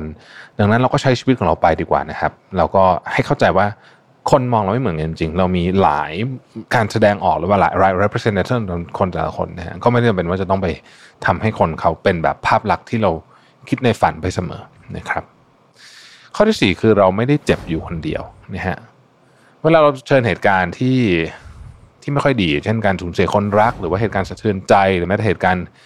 สมมติว่าเราโดนไล่ออกจากงานหรือว่าเราสูญเสียเงินในธุรกิจไปนะฮะธุรกิจเจ๊งไปอะไรพวกนี้เนี่ยนะครับ เราก็จะรู้สึกว่าความเจ็บปวดนี่มันแสนสาหัสจริงๆนะครับแล้วคนอื่นเขาไม่มีวันเข้าใจแน่เลยมันจะคิดว่ามันเป็นเรื่องที่ใหญ่ที่สุด แต่ความเป็นจริงเนี่ย มีคนเยอะแยะมากมายเลยนะฮะจะบอกว่าจำนวนมากมากมากเยอะเรียกว่าเกือบทุกคนแล้วกันนะเคยเจอเหตุการณ์ทำนองนี้มาแล้วทั้งนั้นเพียงแต่เราไม่รู้เท่านั้นเอง อย่างไรก็ตามนี่ไม่ได้หมายความว่าความเจ็บปวดของเราเป็นเรื่องที่เล็กน้อยหรือว่าไร้ค่าแต่อย่างใดนะครับ แล้วก็ไม่ได้หมายความว่าเราอ่อนแอด้วยแต่หมายความว่าเราไม่ได้อยู่ตัวคนเดียวที่เจอเรื่องนี้คนเดียวนะฮะ มีผู้คนมากมายเคยเสียใจหรือว่า บางคนก็เสียใจอยู่กับเราตอนนี้เลยนะฮะเรื่องเดียวกันนี้เลยนะครับ หากคนอื่นเขาผ่านไปได้นะเราก็คงจะต้องมีวิธีการที่ผ่านความรู้สึกนี้ไปได้เช่นกันนะครับ ข้อที่ 5 คือเราบังคับให้คนมารักเราไม่ได้นะครับเคยไหมครับว่าเราบางทีเรารู้สึกดีมากกับคนหนึ่งเลยทำทุกอย่าง ทั้งเปลี่ยนแปลงตัวเอง พยายามทำทุกอย่างทำดีทุกอย่างนะฮะทำแบบสารพัดจะทำเลยเนี่ยนะฮะทำทุกอย่างใช้ความพยายามอย่างเต็มที่เนี่ยด้วยความหวังว่าบางทีเขาจะมอบความรู้สึกแบบเดียวกันกลับคืนมา อย่างไรก็ตามเนี่ยเมื่อผลลัพธ์มันไม่ได้เป็นดังที่หวังไว้เนี่ยเราก็ทั้งโกรธทั้งเสียใจแบบห้ามตัวเองไม่อยู่เลยเนี่ยนะฮะเราลืมหรือเปล่าว่าความรักเนี่ยมันไม่ได้ทำงานแบบตรงไปตรงมาแบบนี้นะครับ แต่บางครั้งเนี่ยไม่ว่าเราจะพยายามมากแค่ไหน ความพยายามเราก็ไม่ได้ก่อให้เกิดความรักกลับมา ดังนั้นเนี่ยแม้จะเจ็บปวด แต่ว่าเราก็ต้องยอมรับความจริง แล้วก็ก้าวเดินต่อไป ดีกว่าบังคับให้คนอื่นเขารู้สึกในสิ่งที่เขาไม่ได้รู้สึกนะครับ ความรักเป็นเรื่องที่มีความซับซ้อนมหัศจรรย์มากนะฮะ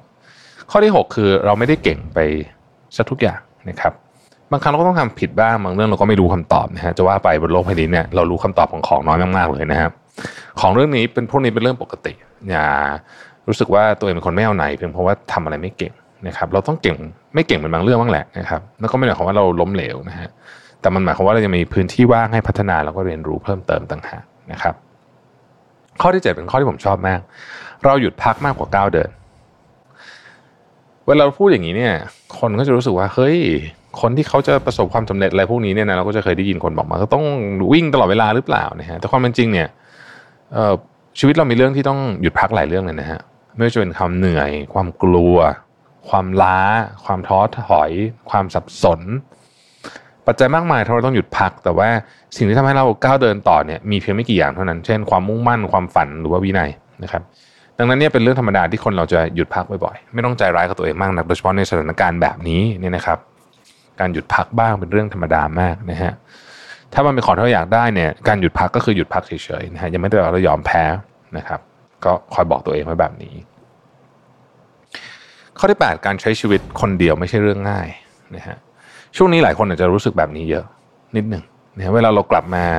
ไม่เจอใครเลยเนี่ยนะฮะเป็นเรื่องที่ยากมากนะมันเป็นเรื่องที่ยากมากเพราะมัน ขัดกับธรรมชาติของมนุษย์นะครับเรามักจะรู้สึกเหงา เราต้องการใครสักคนเป็นพิเศษ โดยเฉพาะเวลาช่วงที่มันเหนื่อยล้าแบบนี้ช่วงเลิกงานดึกๆนะครับหรือว่าช่วงที่มันต้องเจอไอ้วิกฤตโควิดเนี่ยอยู่ หลายคนอาจจะรู้สึกกังวลว่าต้องอยู่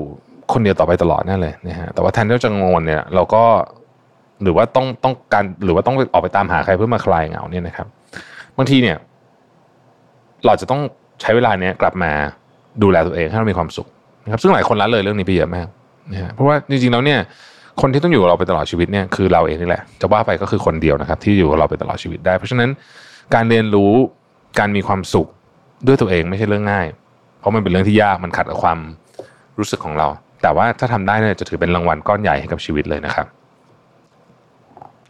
ข้อที่ 9 การเปลี่ยนแปลงเนี่ยเป็นเรื่องที่น่าอึดอัด แต่ก็หลีกเลี่ยงไม่ได้นะฮะ ไม่ว่าจะเป็นการพบคนใหม่นะครับ การต้องคุยกับคนที่ไม่รู้จักการย้ายงาน รวมถึงการย้ายประเทศนะฮะการเปลี่ยนแปลงไม่เคยรับเรียบอย่างที่เราคิดไว้นะฮะแล้วก็จะมีสิ่งที่เราไม่คาดฝันเสมอ แม้ตอนวางแผนเราจะวาดฝันไว้สวยหรูแค่ไหนแต่ความจริงก็คือเราต้องยอมรับว่าการเปลี่ยนแปลงนั้นน่าหนักใจ แล้วก็หลีกเลี่ยงไม่ได้ แต่ว่าการเปลี่ยนแปลงนี่แหละมันคือชิ้นส่วน หรือว่าส่วนประกอบสำคัญของการเติบโตนะครับถ้าไม่มีการเปลี่ยนแปลง การเติบโตก็จะมีได้ช้ามากนะฮะ แม้ว่าขั้นตอนการเปลี่ยนแปลงจะมาเพราะว่าความกังวลความไม่สบายกายและใจ แต่สักวันเราจะผ่านช่วงเหล่านี้ไปได้ เหมือนที่เราเคยผ่านการเปลี่ยนแปลงมาเยอะมากแล้วในอดีตบางอันเราลืมไปแล้วด้วยซ้ำว่าตอนที่มันเกิดขึ้นกับเราเนี่ยเรากลัวมากเลยนะ แต่จริงๆเราก็ผ่านมันมาได้นะครับ ข้อที่ 10นะครับเราทุกคนมีคุณค่าในตัวเอง หลายคนที่โตขึ้นมาพร้อมบาดแผลในจิตใจมักจะรู้สึกว่าต้องพิสูจน์ตัวเองอยู่ตลอดเวลานะครับ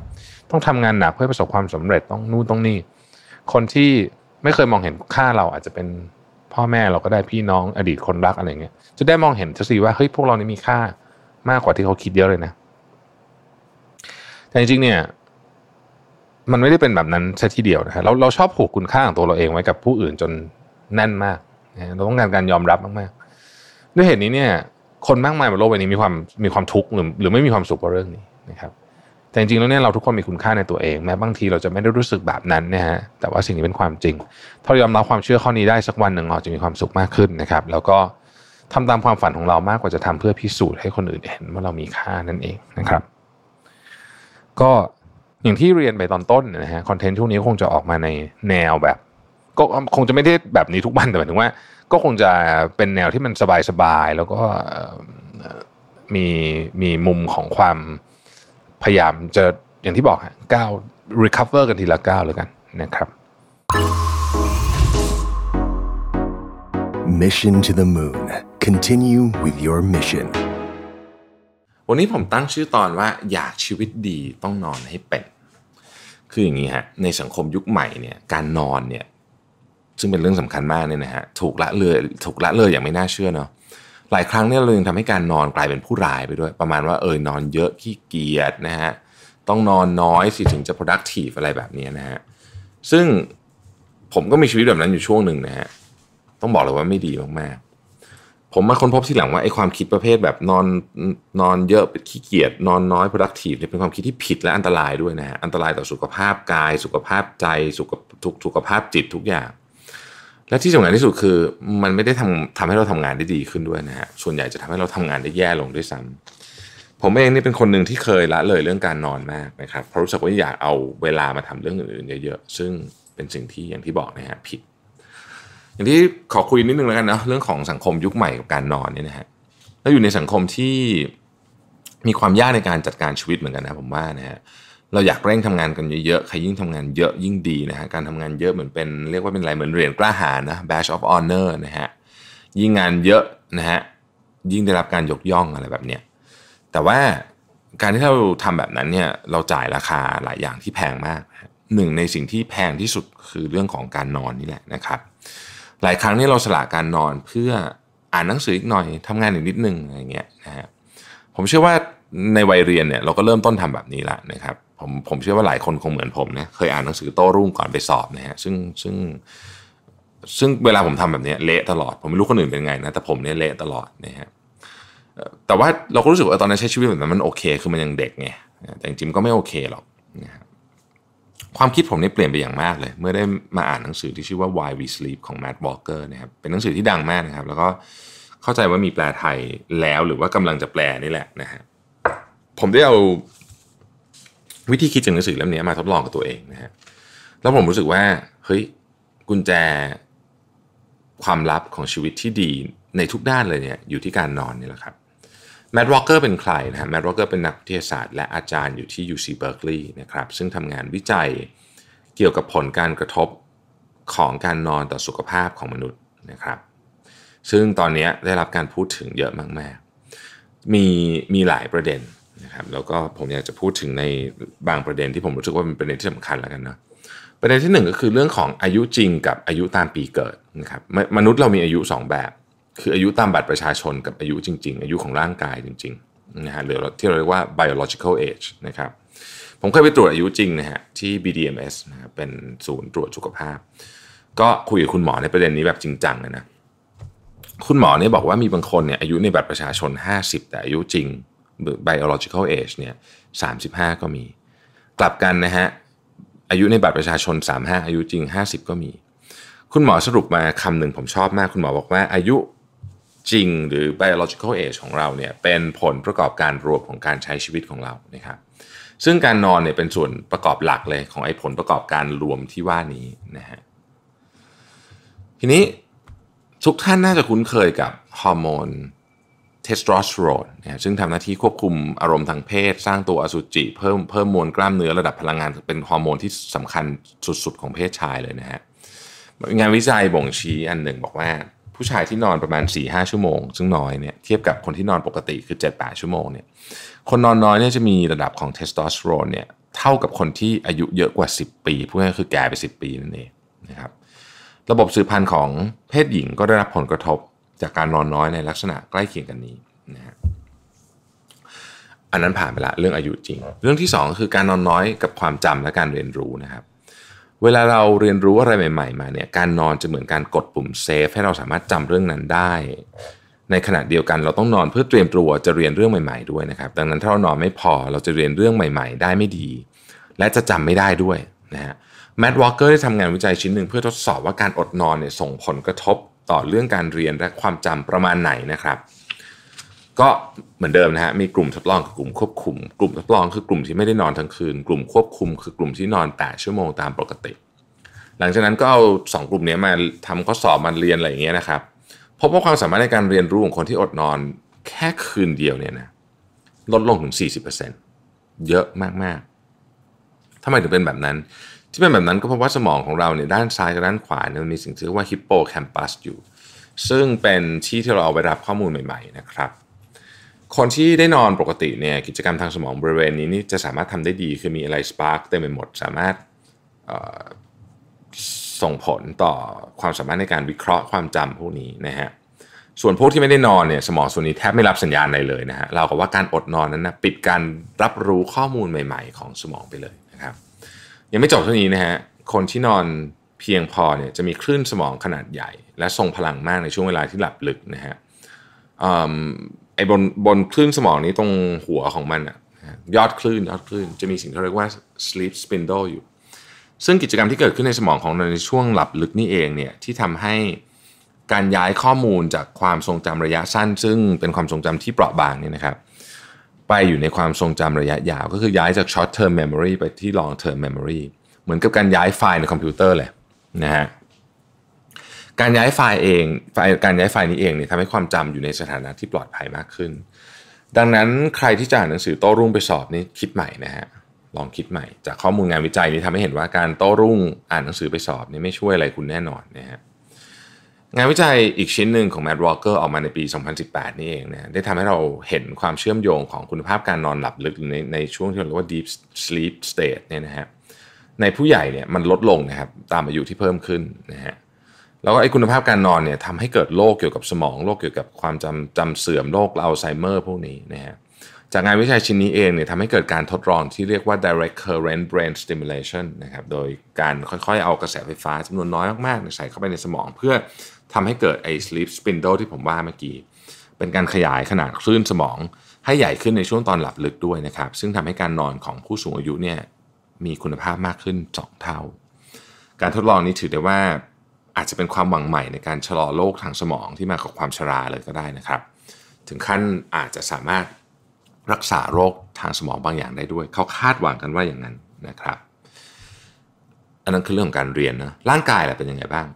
ทุกๆปีเนี่ยมันมีการทดลองเรื่องเกี่ยวกับคุณภาพการนอนกับร่างกายมนุษย์ที่ใหญ่มากนะครับ โดยมีผู้เข้าร่วมทดลอง 1,600 ล้านคนใน 70 ประเทศนะฮะแล้วปีละ 2 ครั้งด้วยนะครับ การทดลองนี้เรียกว่า daylight saving time daylight saving time เป็นกิจกรรมอันหนึ่งที่เป็นเรื่องปกติมากของประเทศที่อยู่ในเมืองหนาวนะครับ ก็คือเขาจะปรับนาฬิกาให้เร็วขึ้น 1 ชั่วโมงในช่วงฤดูใบไม้ผลินะฮะเพราะว่า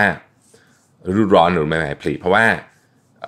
มันพระอาทิตย์มันอยู่นานขึ้นใช่ไหมแล้วก็ เปลี่ยนเวลาให้ช้าลงในช่วงดูใบไม้ร่วงหรือฤดูหนาวนะฮะผมเชื่อว่าเคยมีคนตกเครื่องบินเพราะ daylight saving time ผมเคยเหมือนกันทีหนึ่งนะครับแล้วก็จะจำเรื่องนี้ไปได้ขึ้นใจเลยว่าเออมันมี daylight saving time ด้วยนะฮะหลายท่านจะบอกว่า daylight saving time เนี่ยมันเป็นการทดลองได้ยังไงนะเพราะเขามีกันทุกปีอยู่แล้วนะครับแล้วก็ไม่ได้มีใครยินดีจะเข้าร่วมทดลอง daylight saving time มันเป็นเรื่องปกติของของประเทศที่เขาใช้เท่านั้นเอง ซึ่งก็จริงนะฮะแต่สิ่งที่น่าสนใจก็คือว่า ในฤดูใบไม้ผลิเนี่ยตอนที่เราเปลี่ยน daylight saving time รอบที่ 1 คือทำให้นาฬิกาเร็วขึ้น 1 ชั่วโมงเนี่ยแปลว่าเราเสียเวลานอนไป1ชั่วโมงใช่ไหมตัวเลขทางสถิติบ่งชี้ว่าโอกาสเกิดหัวใจวาย ในวันรุ่งขึ้นของคนที่อยู่ในประเทศที่มี daylight saving time เนี่ยเพิ่มขึ้น 24%น่าทึ่งมากนะฮะในขณะเดียวกันในฤดูร้อนที่เราได้เวลานอนเพิ่มขึ้นมาอีก1ชั่วโมงเนี่ยนะฮะโอกาสการเกิดหัวใจวายในวันรุ่งขึ้นเนี่ย ลดลง 21% Amazing มาก คือมันเป็นตัวเลขที่สูงมาก ไม่ใช่แค่นั้นนะครับ พวกตัวเลขอุบัติเหตุทางรถยนต์หรือแม้แต่ตราการฆ่าตัวตายก็สอดคล้องกับไอเวลาสองอันนี้เหมือนกันนะครับ การนอนยังเกี่ยวข้องกับระบบภูมิคุ้มกันของร่างกายอีกด้วยนะฮะ คือคือการนอนเนี่ยนะฮะสมมุติว่านอนน้อยนะสี่ชั่วโมงเพียงแค่คืนเดียวเนี่ยมันจะไปลดอัตราของกิจกรรมที่เรียกว่า natural killer cell ซึ่งเป็นส่วนสำคัญของระบบภูมิคุ้มกันของเราเนี่ย ลดไอกิจกรรมนี้ลงไปถึง 70%นะครับนี่คือสาเหตุว่าทำไมการนอนน้อยส่งผลต่อเกิดอาการเกิดโรคที่ที่เป็นโรคแบบร้ายแรงเช่นโรคมะเร็งด้วยนะครับ WHO เนี่ยถึงขั้นออกมาบอกว่างานประเภทที่เป็นงานกะกลางคืนนะฮะ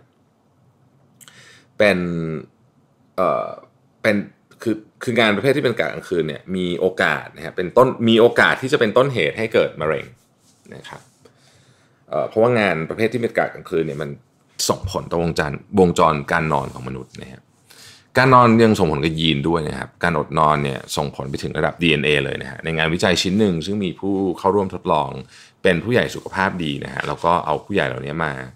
นอน 6 ชั่วโมง ก็คืออดนอนนิดหน่อยนะฮะติดต่อกัน 1 สัปดาห์ แล้วก็ไปเทียบกับกลุ่มควบคุมก็คือคนที่นอน 8 ชั่วโมงเนี่ย เราค้นพบว่ายีน 711 ตัวทำงานผิดเพี้ยนไปนะครับ บางตัวทำงานเยอะกว่าเดิม บางตัวทำงานน้อยกว่าเดิม ปัญหาคือว่าไอ้ตัวที่ทำงานน้อยเนี่ยเป็นยีนที่เกี่ยวข้องกับระบบภูมิคุ้มกัน ส่วนไอ้ยีนที่ทำงานเยอะเนี่ยเป็นยีนที่สนับสนุนให้เกิดเนื้องอกนะครับพูดง่ายๆคือตัวดีทำงานน้อยลง ตัวแย่ทำงานเยอะขึ้นนะครับ หรือตัวที่ทำงานเยอะอีกอันหนึ่งก็คือยีนที่เกี่ยวข้องกับระบบการอักเสบ inflammation ระยะยาวของร่างกาย ซึ่ง แน่นอนว่าไม่ดีนะฮะ inflammation ไม่ดี แล้วก็มีรวมไปถึงยีนของเรื่องของความเครียดนะครับ อะไรพวกนี้ด้วยซึ่งจะไปส่งผลต่อโรคทางหัวใจหลอดเลือดอะไรเป็นไปอีกทำยังไงจะนอนได้ดีขึ้น ในหนังสือนี้แนะนำอะไรหลาย ๆ อย่างมากนะครับ แต่ผมคิดว่าคือไอ้เรื่องการปรับอุณหภูมิห้องให้เย็นเข้านอนตรงเวลาผมว่าทุกคนรู้อยู่แล้ว สิ่งที่ผมอยากจะเพิ่มเติมคือว่าเราต้องปรับ mindset เกี่ยวกับการนอน การนอนให้พอ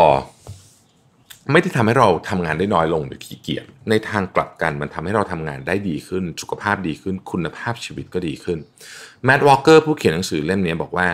การนอนไม่ใช่สิ่งฟุ่มเฟือยนะรู้สึกเหมือนคนยุคใหม่รู้สึกว่าได้นอนเยอะวันไหนได้นอนเยอะรู้สึกเป็นลักชัวรี่แต่ไม่ใช่เลย มันเป็นความจำเป็นของร่างกายนะครับ มนุษย์ถูกสร้างมาให้ต้องนอนนะฮะจะว่าไปแล้วนี่มนุษย์เป็นสัตว์ เพียงประเภทเดียวบนโลกนี้ที่เลือกที่จะทำให้ตัวเองนอนไม่พอนะฮะ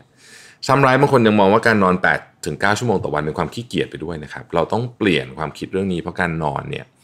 ถ้านอนไม่พอจะกลายเป็นปัญหาระดับโลกนะฮะแล้วก็เป็นปัญหาของศตวรรษที่ 21 จริงจังเลยนะครับ การนอนให้พอเป็นจุดเริ่มต้นของชีวิตดีๆ ในทุกๆเรื่องนะครับ ท่านดารายลามาเคยกล่าวไว้บอกว่า sleep is the best meditation ขอให้ทุกท่านนอนหลับฝันดีในคืนนี้นะครับ Mission to the Moon. Continue with your mission. วันนี้จะมาพูดถึงประโยคที่ว่าสิ่งที่เลือกแล้วนั้นดีเสมอนะครับ มันเป็นเรื่องของการเรียนรู้ที่จะไม่เสียดายกับสิ่งที่เราตัดสินใจไปแล้วนะครับ คุณอาจจะเคยได้ยินคำว่าสิ่งใดเกิดขึ้นแล้วสิ่งนั้นดีเสมอคอนเซปต์ก็คล้ายๆกัน การตัดสินใจเนี่ยเป็นเรื่องธรรมดาที่มนุษย์ทุกคนต้องทำในทุกๆวัน ตั้งแต่ตื่นนอนทำกิจกรรมระหว่างวัน จนเข้านอนเนี่ยเราตัดสินใจอยู่แทบจะตลอดเวลาเลยทีเดียว หลายคนเวลาคิดถึงเรื่องของการตัดสินใจเนี่ยเรามักจะนึกถึงบริบทของการทำงาน แต่ในความเป็นจริงแล้วเนี่ยเราตัดสินใจตั้งแต่วินาทีที่เราลืมตาขึ้นมาเลยและแน่นอนว่าทุกการตัดสินใจของเราเนี่ยมันไม่ได้ทำแบบดีร้อยเปอร์เซ็นตตลอดเวลานะครับ มันจะมีสิ่งที่เราทำไปแบบลวกๆนะครับ ไม่ได้พิจารณาให้ดีพอพ อมันเป็นเรื่องเล็ก ๆ เนี่ยก็คงจะไม่ได้มีปัญหาอะไร อย่างเช่น คุณอาจจะเลือกสีเสื้อที่ไม่เข้ากันกับชุดวันนั้น หรือคุณอาจจะหยิบรองเท้าที่อาจจะไม่เหมาะกับกิจกรรมในวันนั้นออกจากบ้านมา ก็ไม่ได้เป็นเรื่องใหญ่โตอะไรสักเท่าไหร่ แต่หากว่ามันเป็นการตัดสินใจเรื่องสำคัญ เราเนี่ยจะมีอารมณ์ทำนองว่ามีความเสียดายเกิดขึ้น เช่น เราอาจจะบอกกับตัวเองว่า ไม่น่าทำอย่างนั้นเลย น่าจะทำแบบนี้ดีกว่า หรือถ้าตัดสินใจแบบนั้นคงจะดีกว่านี้เป็นต้น อีกหนึ่งพฤติกรรมที่คนชอบทำกันคือ การเป็นคนที่ไม่ยอมตัดสินใจอะไรเลย โยนภาระการตัดสินใจไปให้คนอื่นบ่อยๆนะครับเราอาจจะได้ยินคำพูดแบบนี้ เช่น ช่วยคิดหน่อยสิช่วยตัดสินใจเรื่องนี้ให้หน่อยสิซึ่งก็อาจจะเป็นกับดักสำคัญที่ทำให้ตัวเราไม่ได้พัฒนาทักษะนี้ จะว่าไปการไม่ตัดสินใจก็เป็นการตัดสินใจรูปแบบหนึ่งเหมือนกัน ก็คือการตัดสินใจที่จะไม่ตัดสินใจนะผมพูดคำแบบนี้นี่ไม่ได้จะพูดกวนประสาทนะมันเป็นเรื่องจริง ๆ มันก็คือการตัดสินใจแบบหนึ่งนะครับ เพราะฉะนั้นเนี่ยการไม่ตัดสินใจเนี่ยจริง ๆ แล้วไม่ค่อยดี เพราะว่าเราโยนอำนาจเรื่องนี้ไปให้คนอื่นนะฮะระยะยาวเนี่ยมันจะส่งผลเสียกับเรื่องความมั่นใจได้ เพราะฉะนั้นจะทำยังไงให้เรากล้าตัดสินใจมากขึ้น แล้วก็ไม่ต้องเสียดายภายหลังนะครับ ในบทความชิ้นหนึ่งในมีเดียมเนี่ยที่ชื่อว่า to become a good decision maker practice psychologist effect ได้พูดถึงทักษะในการตัดสินใจอย่างเฉียบขาด แล้วก็ฝึกฝนยังไงนะครับ ทักษะนี้เนี่ยไม่ได้ทำง่ายเราก็ต้องใช้เวลาฝึกฝนเยอะด้วยนะครับ การตัดสินใจโดยใช้ทักษะชุดนี้เนี่ยมีวิธีการอยู่ทั้งหมด 4 ข้อนะฮะซึ่งมันสามารถใช้ได้กับทุกเรื่องเลยนะฮะเรื่อง ของการตัดสินใจเนี่ยจริง ๆ เวลาเราพูดถึงกรอบของมันเนี่ยนะฮะ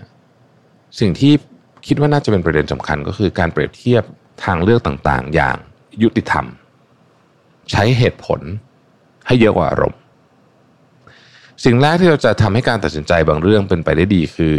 การฝึกสติให้ใช้เหตุผลนำอารมณ์ให้ได้ซะก่อน คุณจะต้องหนักแน่นในหลักการและเหตุผลไม่ไหลไปตามกระแสอารมณ์ หรือสภาพแวดล้อมที่ชักจูงตัวเองไปในทางใดทางหนึ่ง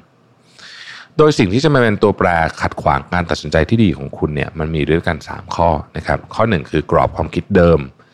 ข้อที่ 2 คืออารมณ์ณตอนนั้น และข้อที่ 3 คือบริบทณตอนนั้น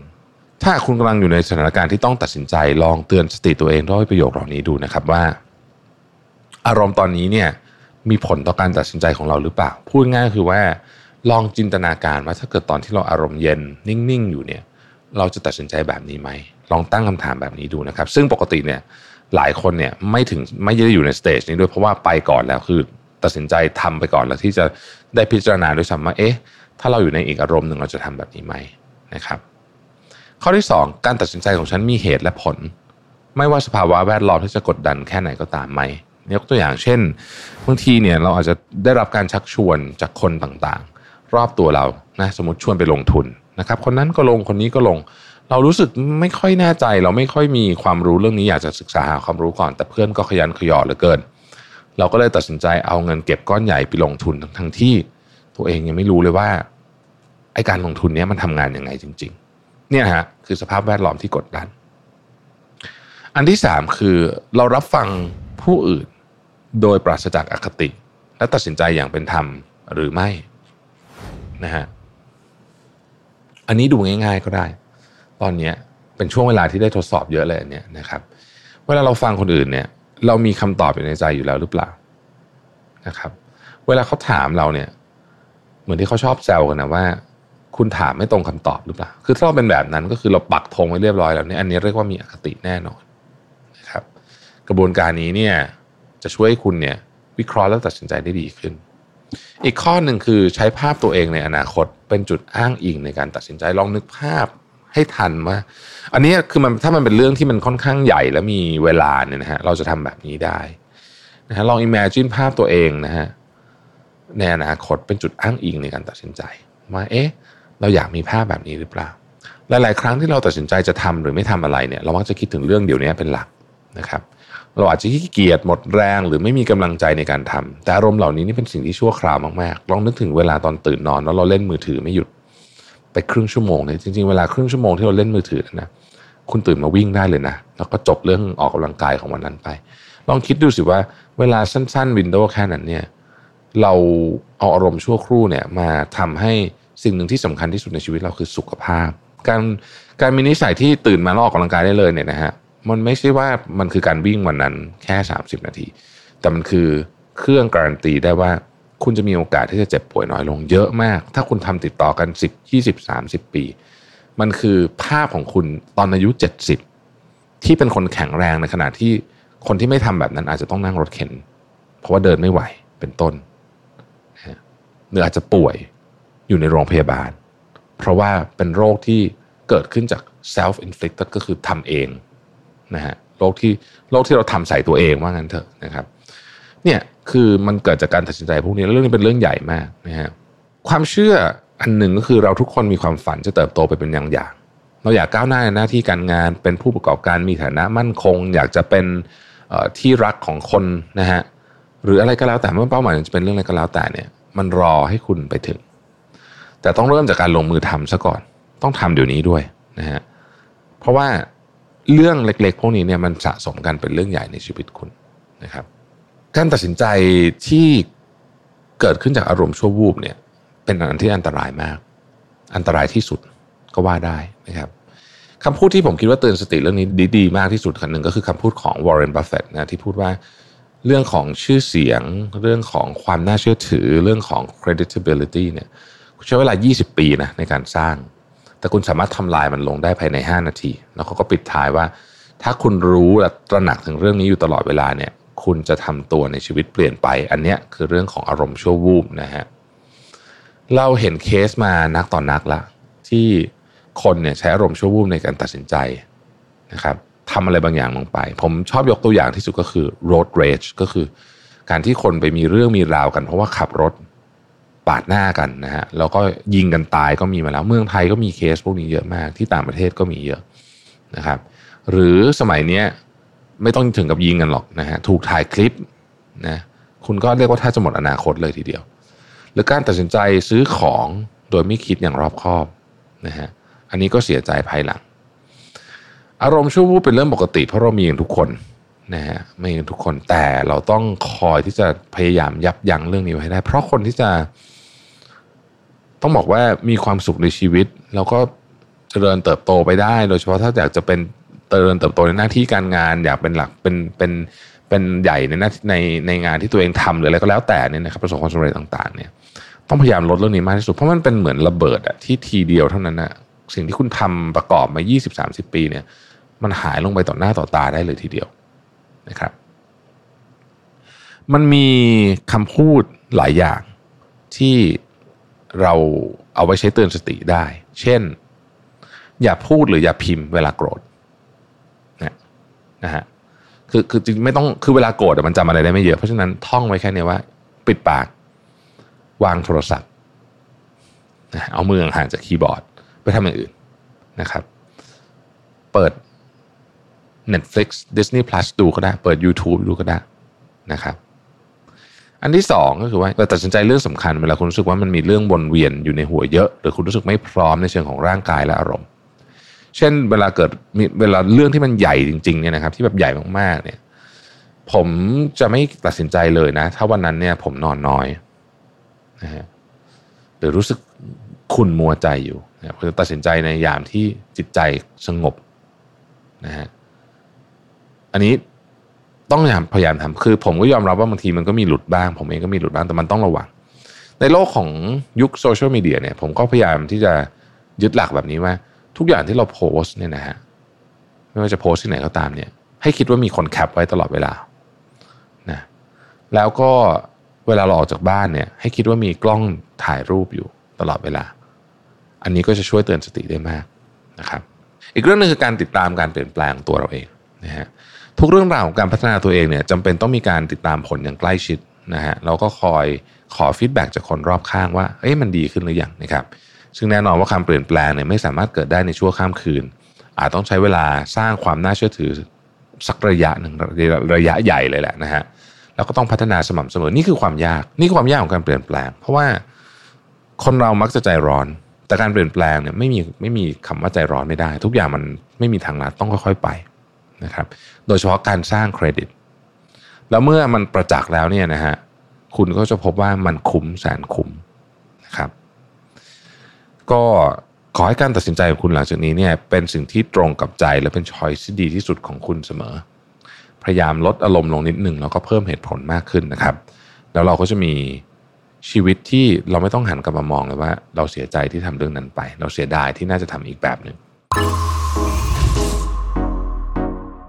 Mission to the Moon. Continue with your mission.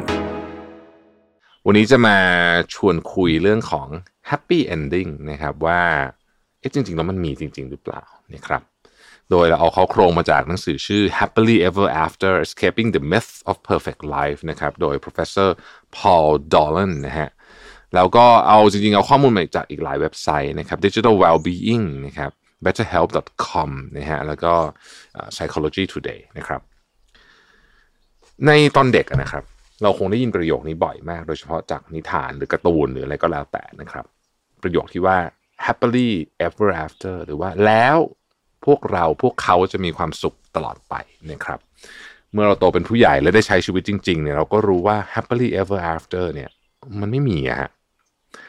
ยิ่งเรามีประสบการณ์ชีวิตมากขึ้น เรายิ่งเห็นภาพความไม่แน่นอนของชีวิตนะครับความไม่สมบูรณ์แบบของมนุษย์นะครับ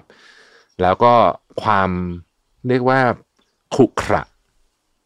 ของเรื่องรอบๆตัวเรา เรื่องนี้สามารถทำให้หลายคนอาจจะรู้สึกแย่กับตัวเองได้นะครับ รู้สึกแย่กับคนอื่น รู้สึกแย่กับชีวิตโดยรวมก็ได้นะฮะบางคนรู้สึกเบื่อไม่พอใจไม่ได้ดั่งใจ แล้วก็อาจจะไม่เกิดรู้สึกเศร้าและหดหู่ได้นะครับ ในหนังสือ Happily Ever After Escaping the Myth of the Perfect Life นะฮะ professor Paul Dolan เนี่ยนะฮะ professor Paul Dolan ท่านเป็นนักจิตวิทยา แล้วก็นักวิจัยด้านสุขภาวะของมนุษย์เนี่ยได้พูดถึงสาเหตุ ที่เราคาดหวังความสมบูรณ์แบบในชีวิตนะครับ อาจจะมาจากเรื่องที่ว่าเราเข้าถึงโซเชียลมีเดียได้มากขึ้นนะครับ เราใช้เวลาดูเรื่องราวของชีวิตคนอื่นอยู่บ่อยครั้ง และไม่ว่าเราจะรู้ตัวหรือไม่รู้ตัวก็ตามเนี่ยนะฮะ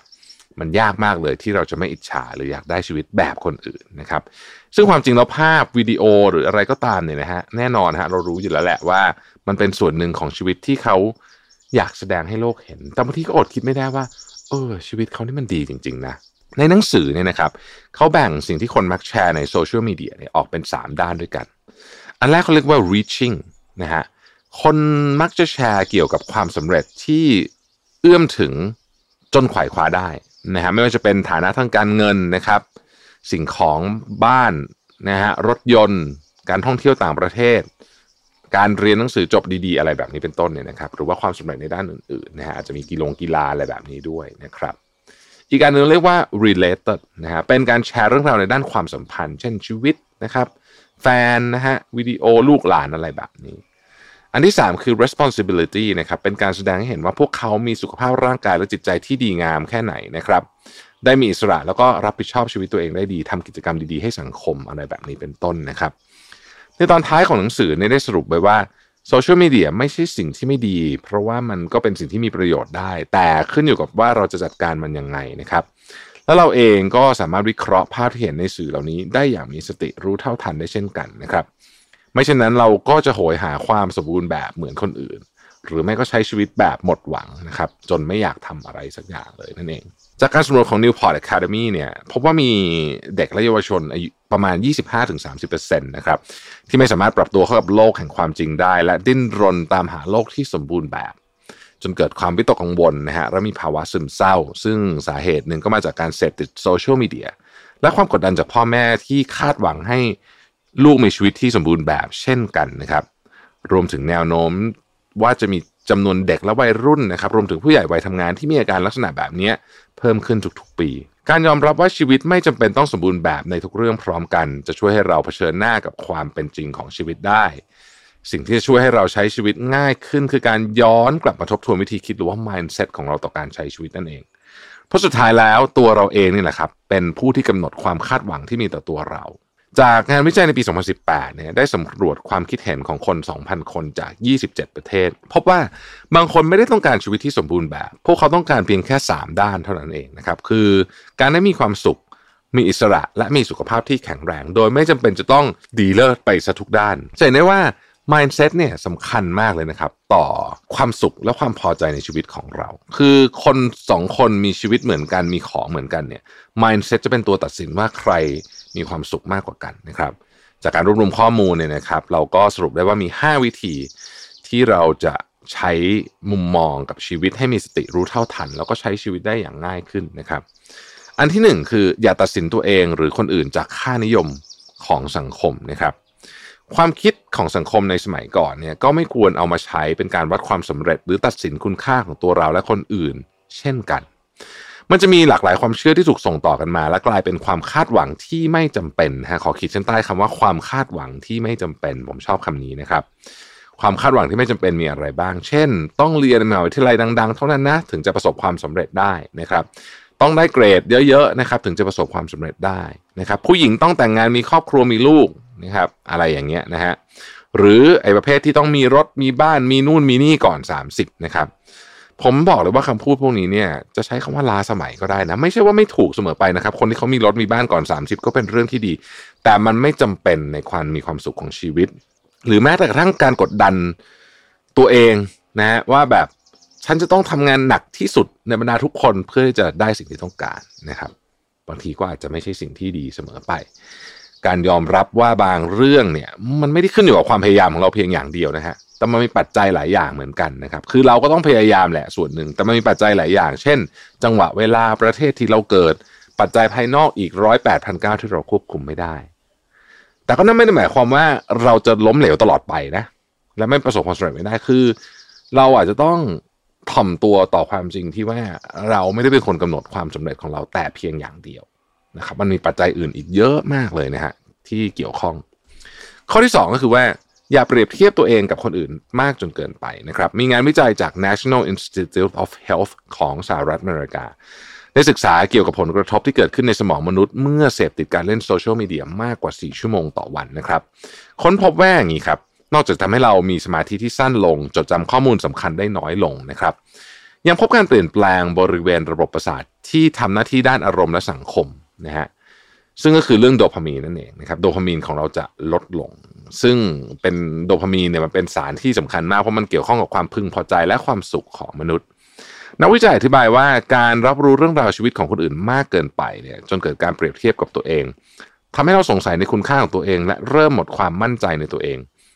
การตอบสนองของเราก็จะมีสองทางคือ ไม่พยายามขวนขวายเพื่อให้เรากลายเป็น เหมือนคนอื่นอย่างสมบูรณ์แบบ เราก็จะใช้ชีวิตไปวันๆอย่างไร้เป้าหมายนะครับ การเปรียบเทียบตัวเองกับคนอื่น ไม่ได้มีแต่ด้านไม่ดี เราสามารถเปรียบเทียบเพื่อสร้างแรงจูงใจก็ได้ เพียงแต่เราต้องรู้จักเป้าหมายที่เหมาะกับตัวเราเองและเป็นไปได้จริงนะฮะการมองชีวิตคนอื่นเป็นไอดอลเนี่ยเราไม่ควรจะมองแค่ด้านที่เขาประสบความสำเร็จหรือด้านที่ดีนะครับ แต่ต้องมองให้ลึกลงไปถึงว่าเขาต้องแลกอะไรมาด้วยนะครับ อย่าลืมที่จะสำรวจจุดแข็งของเราที่แตกต่างจากคนอื่น และยอมรับในข้อจำกัดของเราที่ไม่เหมือนกับคนอื่นเช่นกันนะครับ เพราะฉะนั้นการรักษาสมดุลระหว่างการใช้ชีวิตอย่างมีเป้าหมายให้พุ่งชนเนี่ยนะกับการพึงพอใจกับสิ่งที่มีอยู่ จึงเป็นวิธีคิดที่สำคัญมากต่อตัวเราเองต่อความสุขของเราเอง ข้อที่3ครับรู้ความแตกต่างระหว่างความมั่งคั่ง และความร่ำรวย สองคำนี้ไม่เหมือนกันซะทีเดียวนะครับ เวลาเราดูรูปในโซเชียลมีเดียของคนอื่น และเห็นสิ่งของที่เขาใช้อาหารการกินของเขาสถานที่ที่เขาไปเที่ยวเนี่ย หลายครั้งเราก็อดคิดไม่ได้ว่า โอ้มันต้องมีเงินเยอะขนาดไหนนะถึงจะซื้อของได้ขนาดนี้ ต้องมีกระเป๋ารุ่นนี้ต้องมีนาฬิกาแบบนี้นะครับ ยิ่งคิดก็ยังอยากมีเงินเพิ่ม หรืออยากจะยืมเงินเพื่อซื้อของที่อยากได้ แม้แต่กระทั่งไปเป็นหนี้บัตรเครดิต หรือว่าทำงานหนักเพื่อมาซื้อของพวกนี้ เพราะเราเชื่อว่าความสุขจาก การครอบครองวัตถุเนี่ยนะครับ มันจะมีเยอะแล้วก็ทันใจ หนังสือเล่มดังแห่งปีเกี่ยวกับเงินก็คือ psychology of money เนี่ยนะครับเขาอธิบายว่าการเป็นคนที่ร่ำรวยหรือว่า rich person เนี่ยคือคนที่มีรายได้สูงสูงมาก และมีเงินมากพอที่จะใช้จ่ายตามใจชอบนะครับ แต่คนที่เราเรียกว่า rich person หรือว่าคนที่ร่ำรวยเนี่ยหลายคนก็มีหนี้สินติดตัวเยอะเช่นกันนะครับ และหลายคนเนี่ยต้องบอกว่าถ้าบริหารจัดการไม่ดีเนี่ย เสี่ยงต่อการล้มละลายเลยนะครับเราไม่ต้องดูอะไรไกลเขาเราไปดูต่างประเทศนะครับ เราเคยได้ยินข่าวดาราหลายคนใช่ไหมที่มีรายได้ปีหนึ่งหลายสิบล้านเหรียญเราจะถึงร้อยล้านเหรียญแต่ว่าไปไปมาล้มละลายเฉยเลยเนี่ยอันนี้เป็นลักษณะตัวอย่างอันหนึ่งนะครับเพราะบริหารจัดการไม่ดีการเป็นคนร่ำรวยอาจจะสร้างความสุขเพียงชั่วคราว ในขณะที่คนที่มีความมั่งคั่งหรือว่า wealth เนี่ยเป็นอีกเรื่องหนึ่งเลยนะครับ คนที่มี wealth เนี่ยคือคนที่มีทรัพย์สิน และจะบอกว่าความสัมพันธ์ที่มั่นคงด้วย ซึ่งแตกต่างจากการเป็นคนร่ำรวยอย่างสิ้นเชิงนะครับ เพราะว่าความมั่งคั่งเนี่ยนะฮะมันไม่ได้มาจากการลงทุนแค่เรื่องตัวเงินนะ มันเป็นการลงทุนและใช้เวลาเพื่อที่จะสามารถดูแลตัวเองในแบบที่เราอยากเป็นในระยะยาวได้นะครับ เช่น ยกตัวอย่าง wealth นะฮะการทำงานได้ดีจนเป็นคนสำคัญขององค์กร การมีวินัยทางการเงิน และการลงทุนกระจายความเสี่ยง เช่น ลงทุนในหุ้นอสังหาริมทรัพย์กองทุนทองคำและเงินสดและบอลนะครับการมีสุขภาพที่แข็งแรงเนี่ยก็ถือเป็น wealth อย่างหนึ่งนะฮะผมถามเลยจริงๆว่าถ้าเราสุขภาพไม่แข็งแรงเนี่ยนะครับ เราจะได้ทำสิ่งที่เราอยากทำไหมทุกอย่างคงไม่ไม่ได้ถูกไหมเพราะฉะนั้นการรักษาสุขภาพที่แข็งแรงจึงเป็นเรื่องสำคัญ การออกกำลังกายการกินการฝึกสมาธิ อันนี้เป็นการสร้างเวลทั้งสิ้นนะฮะการใช้เวลากับคนที่เราจะพึ่งพากันและกันในยามจำเป็น คุณไม่จำเป็นจะต้องมีเงินเป็นร้อยล้านพันล้าน คุณก็สามารถมีของทุกอย่างที่มั่งคั่งได้ ถ้าเราจัดการเป็นนะครับ ความสุขในอนาคต ถ้าพูดถึงเรื่องความมั่งคั่งเรื่องเชิงการเงินเนี่ยนะฮะมันไม่ได้มาจากการที่คุณใช้กระเป๋าแพงๆหรือว่ารถแพงๆคุณจะซื้อก็ได้นะครับ ไม่ได้ติดอะไรเพียงแต่ว่า เราต้องรู้ว่าเราบริหารเงินเป็น ใช้เวลาอย่างคุ้มค่าและมีความมั่นคงในระยะยาวยั่งยืนด้วยนะครับ ข้อที่ 4 คือการทบทวนนิยามของคำว่าประสบความสำเร็จของตัวเองนะครับ บางครั้งที่เราพยายามจะประสบความสำเร็จในทุกด้านอยู่ตลอดเวลาเนี่ยบางทีเนี่ยมันอาจจะเกิดจากการที่เราไม่รู้จักตัวเองดีพอ และเป้าหมายเราอาจจะไม่ชัดเจน รวมถึงเราไม่แน่ใจด้วยว่าเรามีโลกของความเป็นจริงยังไงในในหมายความว่าหลายครั้งเนี่ยมันโอเวอร์เกินไปนะครับ วันนี้อยากลองให้ทุกคนเริ่มต้นช่วงปีใหม่ ๆ เนี่ยนะฮะว่าเรามาทบทวนตัวเองสักครั้งหนึ่งนะ นะฮะลองนึกภาพความสำเร็จเอาเป็นภาพแบบชัดเจนเลยนะฮะเลือกและจัดลำดับว่าอะไรคือสิ่งที่สำคัญที่สุดของเราในตอนนี้ หลังจากฟังคลิปนี้จบแล้วเนี่ยคุณอาจจะพอมองเห็นภาพลางๆ มากขึ้นก็ได้ว่าเฮ้ยจริง ๆ ความสุขของเราเนี่ย มันอาจจะไม่ได้เป็นแบบที่เราคิดก็ได้นะครับ หรือบางทีความสุขของเราที่เราเคยคิดว่าไอ้นี่ต้องเป็นความสุขแน่เลยเนี่ย มันอาจจะเป็นภาพลวงตา ภาพลวงตานี้เกิดจากการเปรียบเทียบเรากับคนอื่นก็ได้นะครับ สุดท้ายครับข้อที่ 5 ครับ อยู่กับปัจจุบันแล้วก็ใจดีกับตัวเองบ้างนะครับ ประโยคที่บอกว่าแล้วชีวิตจะมีความสุขตลอดไปหรือว่า happily ever after เนี่ยเป็นสิ่งที่เราอาจจะสามารถทำให้เกิดขึ้นใกล้เคียงแล้วกันนะฮะคงไม่ได้แบบแบบนั้นนะฮะแต่ว่าใกล้เคียงนะ อาจจะพอทำได้นะครับ โดยนิยามของความสุขอาจจะไม่ได้เป็นแบบที่เราคิดนะครับ จริงๆมันต้องเริ่มต้นแบบนี้ฮะยอมรับก่อนว่าไม่มีทางที่ชีวิตจะไม่มีอุปสรรค และไม่มีทางที่เราจะไม่เจอความผิดหวัง ถ้าเราคิดว่าทุกอย่างมันจะต้องเป็นแบบที่เราชอบหมดเนี่ย มันก็จะมันก็จะไม่เจอความสุขหรอกนะครับ มันก็จะชีวิตมันก็ขึ้นขึ้นลงลงแบบนี้แหละนะครับ อย่าให้เราจมอยู่ความคาดหวังที่จะมีความสุขในอนาคตจนลืมไปว่าเราสามารถมีความสุขณตอนนี้ได้เลยนะครับ ช่วงนี้อาจจะงานหนักมีโปรเจกต์นู่นนี่ต่างๆนานาแต่มันก็ทำให้ชีวิตเราเนี่ยมีโอกาสเติบโตมากขึ้นนะครับ เราอาจจะทะเลาะใครสักคนหนึ่งแต่ว่าเราก็จะยังสามารถแก้เรื่องนี้ได้ด้วยการสื่อสารที่ดีนะครับ เราอาจจะเจอเรื่องแย่ๆในชีวิตเจอการสูญเสีย ก็อย่ายอมแพ้ในการใช้ชีวิต และเห็นคุณค่าของการมีชีวิตอยู่ในวันนี้ อยากให้ทุกคนเนี่ยกลับมาใจดีกับตัวเองมากขึ้นนะครับ ความสุขและความสำเร็จของเราไม่จำเป็นต้องเหมือนคนอื่นเลย คุณไม่จำเป็นจะต้องรอพระเอกหรือนางเอก เข้ามาในชีวิตคุณเพื่อเติมความสุขให้กับคุณ ถ้าคุณรักตัวเองมากพอ เราก็เติมเต็มความสุขให้กับตัวเองได้นะครับ ไม่ผิดหรอกครับที่เราจะชอบดูหนังแบบ happily ever after หรือว่าจบแบบ happy ending เมื่อรู้ว่าในโลกของความเป็นจริงเนี่ย เราเองก็สามารถทำอย่างนั้นได้เหมือนกันมีความสุขได้ตั้งแต่วันนี้นะครับ การมีอนาคตที่ดีต้องเริ่มจากการลงทุนลงแรงในตัวเอง โดยไม่ต้องรอให้ใครมาทำให้เรามีความสุข หรือบอกว่าความสุขหน้าตาเป็นแบบไหน อยากให้คลิปนี้เป็นกำลังใจให้ทุกคนนะครับ ได้มีเรื่องราวของตัวเองและออกเดินทางไปใช้ชีวิตของตัวเองกันนะครับ Mission to the Moon. Continue with your mission. วันนี้ผมจะเอาหนังสือเรื่อง The Happiness Hypothesis ซึ่งก็เป็นหนังสือที่ดังนะฮะ เป็นหนังสือเล่มหนึ่งที่ถูกพูดถึงเยอะเวลาพูดถึงเรื่องวิจัยเรื่องความสุขต่างๆ นะครับผมจะค่อยๆเล่าไปเรื่อยๆนะครับว่าหนังสือเขาพูดถึงเรื่องอะไร เริ่มต้นที่คอนเซปต์สำคัญก่อนนะฮะเขาเปรียบเทียบถึงช้างกับควานช้าง ช้างเนี่ยแน่นอนควาญช้างเนี่ยโดยคอนเซปต์นะฮะก็สามารถต้องควบคุมช้างได้ถูกไหมฮะควาญช้างเนี่ยเปรียบเสมือนสมองหรือว่าจิตของเราในส่วนที่เป็นส่วนที่คิดวิเคราะห์นะฮะเป็นจิตสำนึกละกันใช้คำนี้นะครับแล้วก็มีเหตุผลอะไรแบบนี้นะฮะในขณะที่ตัวช้างเองเนี่ยนะครับก็เหมือนกับจิตใต้สำนึก นะฮะสัญชาตญาณนะครับ อะไรก็ตามที่ติดตัวเรามานะฮะสองอันนี้บางทีก็เดินไปด้วยกันได้บ้างแต่ว่าส่วนใหญ่จะขัดแย้งกันซะมากกว่านะครับ แน่นอนควานช้างก็มีความพยายามให้ช้างบังคับ บังคับช้างได้นั่นแหละ เพียงแต่ว่าบางทีช้างก็ไม่ยอมถูกไหมช้างก็จะวิ่งไปทางที่ตัวเองจะไป ตัวช้างนี่เหมือนกับความสุขที่เป็นความสุขแบบ short term นะครับ แล้วก็ตัวควานช้างเนี่ยจะเป็นความสุขแบบ long term นะฮะการเปรียบเทียบวันนี้เนี่ย เขาจะให้เห็นถึงพลังด้วย คือควานช้างเนี่ยแม้จะโอเค ฉลาดกว่าอะไรกว่าก็ตาม แล้วก็มีอุปกรณ์ในการควบคุม แต่ช้างแรงเยอะมาก สมองที่เป็นจิตใต้สำนึกของเราเหมือนช้าง คือแรงแรงเยอะกว่าเยอะมากนะครับ ถ้าเกิดว่าจะไปแล้วเนี่ยมันเป็นความต้องการแบบที่ชนิดที่บางทีเราก็เอาไม่อยู่เหมือนกันต้องใช้คำนี้นะฮะแล้วก็ควบคุมยากพยศได้นะครับ ในกระบวนการที่ความขัดแย้งของพวกนี้เนี่ยนะฮะ มันจะมีสิ่งหนึ่งที่เขาเรียกว่าในนี้เขาเขียนไว้เรื่องเรื่อง cognitive behavioral therapy นะฮะ CBT นะครับ อันเนี้ยเป็นวิธีการอันหนึ่งที่ช่วยในการเข้าใจและเหมือนกับค่อยๆทำให้ช้างอยู่ในเส้นทางที่เราอยากไปมากขึ้นนะครับ อันนี้เขาก็พูดถึงในหนังสือด้วยนะฮะแต่ผมคงจะไม่ลงลึกในประเด็นนี้นะครับ มันมีอีกอันหนึ่งที่น่าสนใจที่เขาพูดถึงในนี้ก็คือว่าบางทีเนี่ยนะครับ เรามักจะพบว่า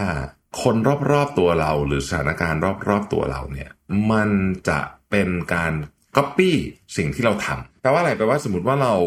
เป็นคนที่หวังดีกับคนอื่นอยู่เสมอเนี่ยนะครับ แบบฉลาดนะ แนวโน้มก็คือว่าเหตุการณ์ที่เกิดขึ้นกับเราก็คือว่าคนก็จะหวังดีกับเราด้วย ส่วนใหญ่ในขณะที่เกิดว่าเราหวังร้ายกับคนอื่นตลอดเวลาเนี่ยนะฮะคนอื่นก็จะหวังร้ายกับเราด้วย ฟังดูตรงไปตรงมาใช่ไหมฮะแต่มันคือไม่ใช่แค่ คนที่เราไปทำนะ แต่ว่าเราจะดึงดูดคนแบบนั้นเข้ามาหาเราด้วย อีกประเด็นหนึ่งก็คือว่า อันนี้เขาบอกว่าเรื่องนี้เป็นไบแอสอันหนึ่งที่อยากให้ทุกคนเนี่ยเข้าใจไว้เลยว่าเราเป็นแบบนี้จริง ๆ แล้วมันติดตัวเรามานะครับ ไม่ได้หมายความว่ามันดีนะ เพียงแต่ว่าเราเป็นแบบนี้ให้รู้ไว้จะได้ระวัดระวังตัวนะครับ เราไม่สามารถที่จะเห็นความผิดของตัวเอง ตามความเป็นจริงได้ และเราก็จะเห็นความผิดของคนอื่น ไม่ตามความเป็นจริงเช่นกัน แต่คนละด้านนะครับ โดยส่วนใหญ่แล้วเนี่ยเราจะเห็นความผิดของเรา น้อยมากหรือไม่เห็นเลยด้วยซ้ำนะครับ แต่ในขณะเดียวกันคนอื่นที่ทำในบริบทเดียวกัน เราจะรู้สึกว่าเขาแบบไม่ได้เลยเป็นเป็นเป็นผิดมากเลยนะครับอย่างสมมติว่าเอาเรื่องง่ายๆนะเอาแบบเรื่องเดียวกันเลยก็ได้นะครับ สมมติเข้าประชุมสาย เวลาเราเข้าประชุมสายเนี่ยในหนังสือเขาเขียนไว้เลยบอกว่า เราจะมีเหตุผลที่ justify การเข้าประชุมสายของเราเสมอ คือเราจะมีเหตุผลนะเหตุแล้วเหตุผลเราก็จะฟังขึ้นด้วยนะครับ แต่ว่าถ้าเป็นคนอื่นเข้าประชุมสายโอ้ยนี่มันไร้ความรับผิดชอบ เราไม่เคยน้อยมากที่จะบอกกับตัวเองว่าฉันนี่มันไร้ความรับผิดชอบจริง ๆ อะไรแบบนี้นะฮะเพราะฉะนั้นเนี่ยการที่เราเข้าใจว่ามนุษย์ทุกคนมีไบแอสแบบนี้ โดยเฉพาะเวลาเราทำอะไรผิด เราต้องเห็นมันตามความเป็นจริงให้ได้อะเขาบอกอีกอันหนึ่งที่น่าสนใจก็คือว่าจริง ๆ เนี่ยความสุขของมนุษย์เนี่ยเป็นเรื่องที่น่าสนใจมากนะครับ สถานการณ์ส่งผลต่อความสุขไหมส่ง แต่ว่า outlook ของเราคือสิ่งที่มุมมองของเราต่อสถานการณ์นั้นส่งผลต่อความสุขของเรามากๆเลย และเรื่องนี้สามารถฝึกได้นะครับเขาบอกว่ามนุษย์เราเนี่ยมันจะมี baseline เส้นของความสุขที่เป็น base อยู่อันหนึ่งสมมุติว่าเราได้ขึ้นเงินเดือนหรือถูกลอตเตอรี่นะฮะมันก็จะไอ้ไอ้นี่มันก็จะขึ้นไปแต่มันก็จะกลับมาที่ baseline เนี่ยคือมันจะสุขอยู่พักหนึ่งแล้วมันก็จะกลับมาที่ baseline นี้ ถ้าเราประสบอุบัติเหตุขาหักแขนหักอะไรแบบนี้นะฮะความมันก็จะทุกข์ลงไปใช่ไหมแต่แป๊บหนึ่งมันจะกลับมาที่ baseline นี้อีกนะครับ วิธีการคือจะทำยังไงให้ baseline เนี้ยมันอยู่ค่อนข้างสูงเขาก็บอกว่าเราต้องเลือกเลือกกิจกรรมในชีวิต ที่ทำให้เบสไลน์เนี้ยมันถูกอยู่ในระดับที่สูงกิจกรรมที่ทำให้เราพึงพอใจเป็นระยะเวลานานๆยกตัวอย่างการมีงานที่มีความหมาย การทำงานที่มีความหมาย การมีความสัมพันธ์ที่มีความหมายแบบเนี้ยเบสไลน์คุณจะสูง เพราะฉะนั้นไม่ว่าจะเกิดอะไรขึ้นก็ตามไม่ว่าจะสุขจะทุกข์เดี๋ยวมันจะกลับมาตรงเนี้ยซึ่งถือว่าใช้ได้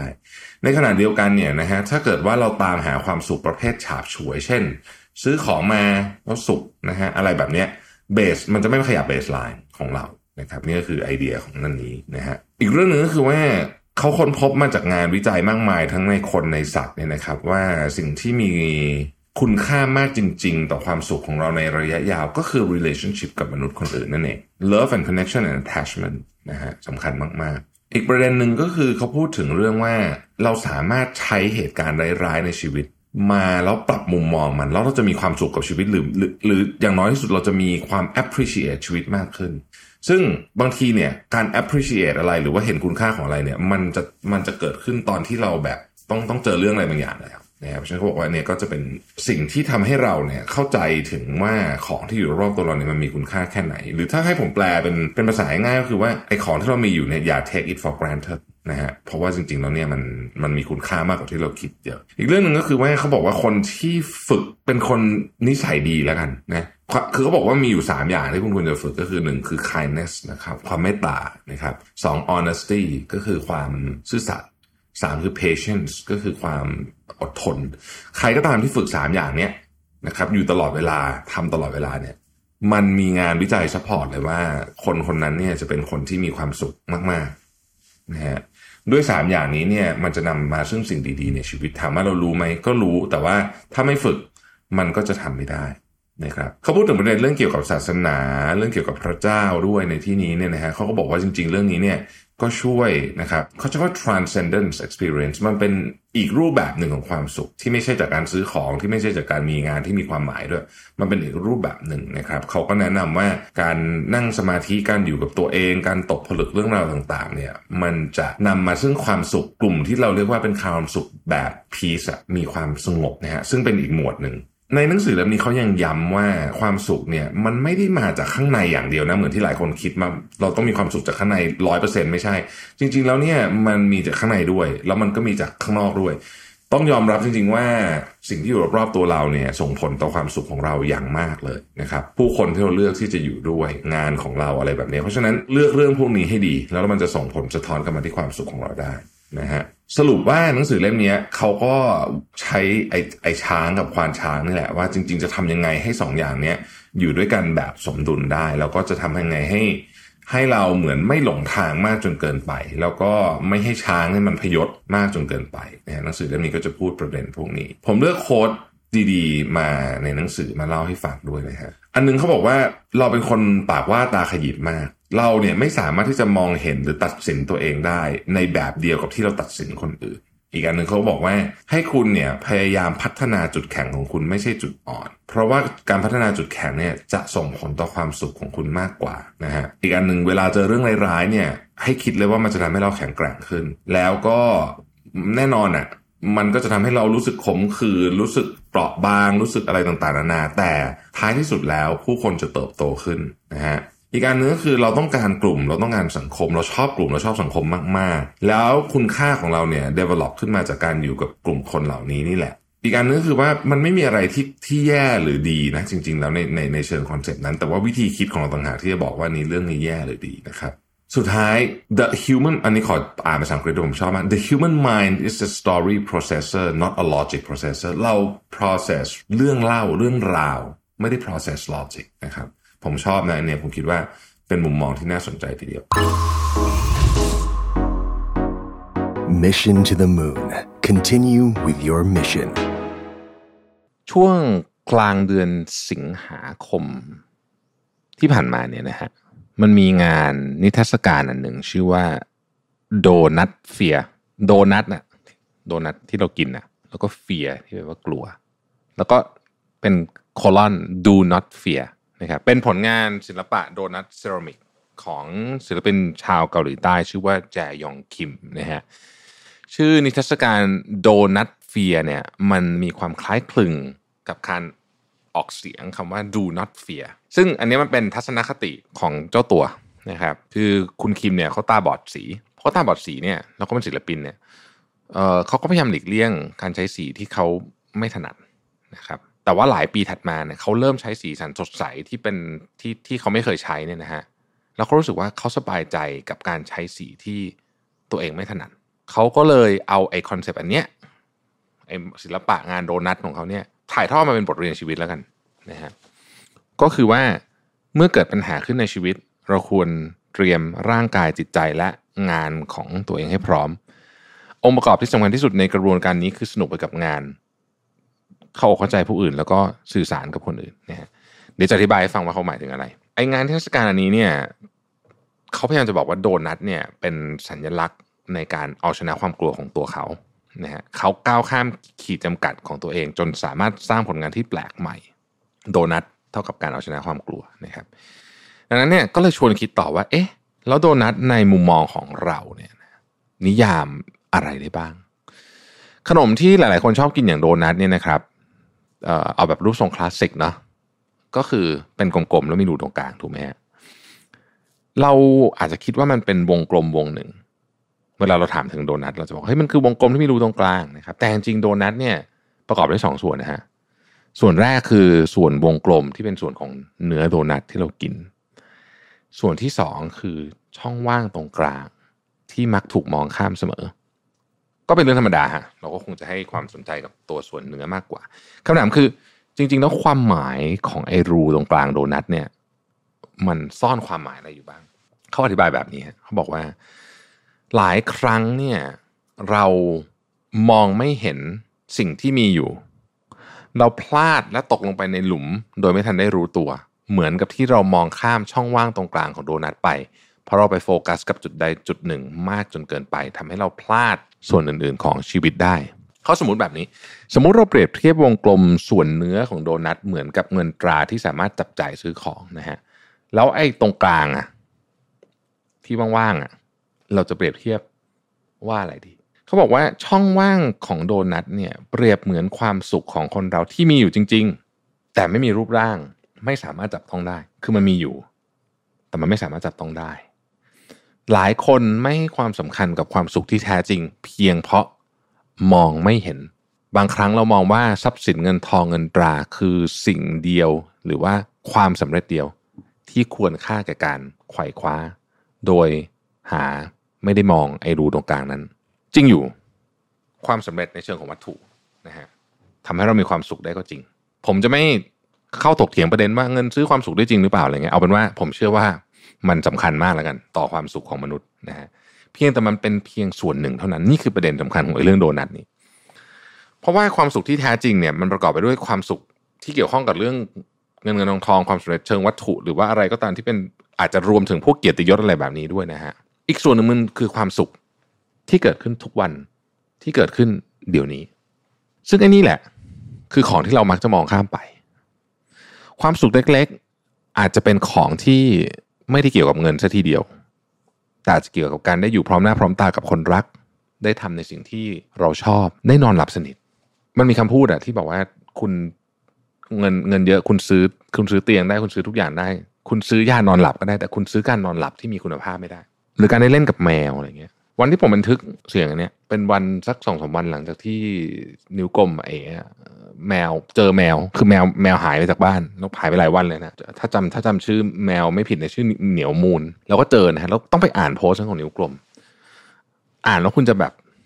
น้ำตาไหลเลยแหละนะฮะเข้าใจว่าเขาโพสต์ไว้ในเพจด้วยนะฮะไม่ใช่เฉพาะใน Facebook ส่วนตัวไอเนี้ยบางทีมันคือความสุขที่สัมผัสด้วยใจเท่านั้น ไม่เกี่ยวอะไรกับ กับเรื่องเงินอะไรเลย อีกเรื่องหนึ่งที่จริง ๆ แล้วเนี่ยทำได้ทันทีเลยนะฮะเราได้ความสุขเลยแน่ๆเลยเนี่ยคือการทำเพื่อคนอื่น เวลาเราพูดถึงการทำเพื่อคนอื่นเนี่ยคนก็มักจะนึกถึงการทำการกุศลอะไรแบบนี้ซึ่งจริงๆแล้วไม่ใช่นะฮะการทำเพื่อคนอื่นเนี่ย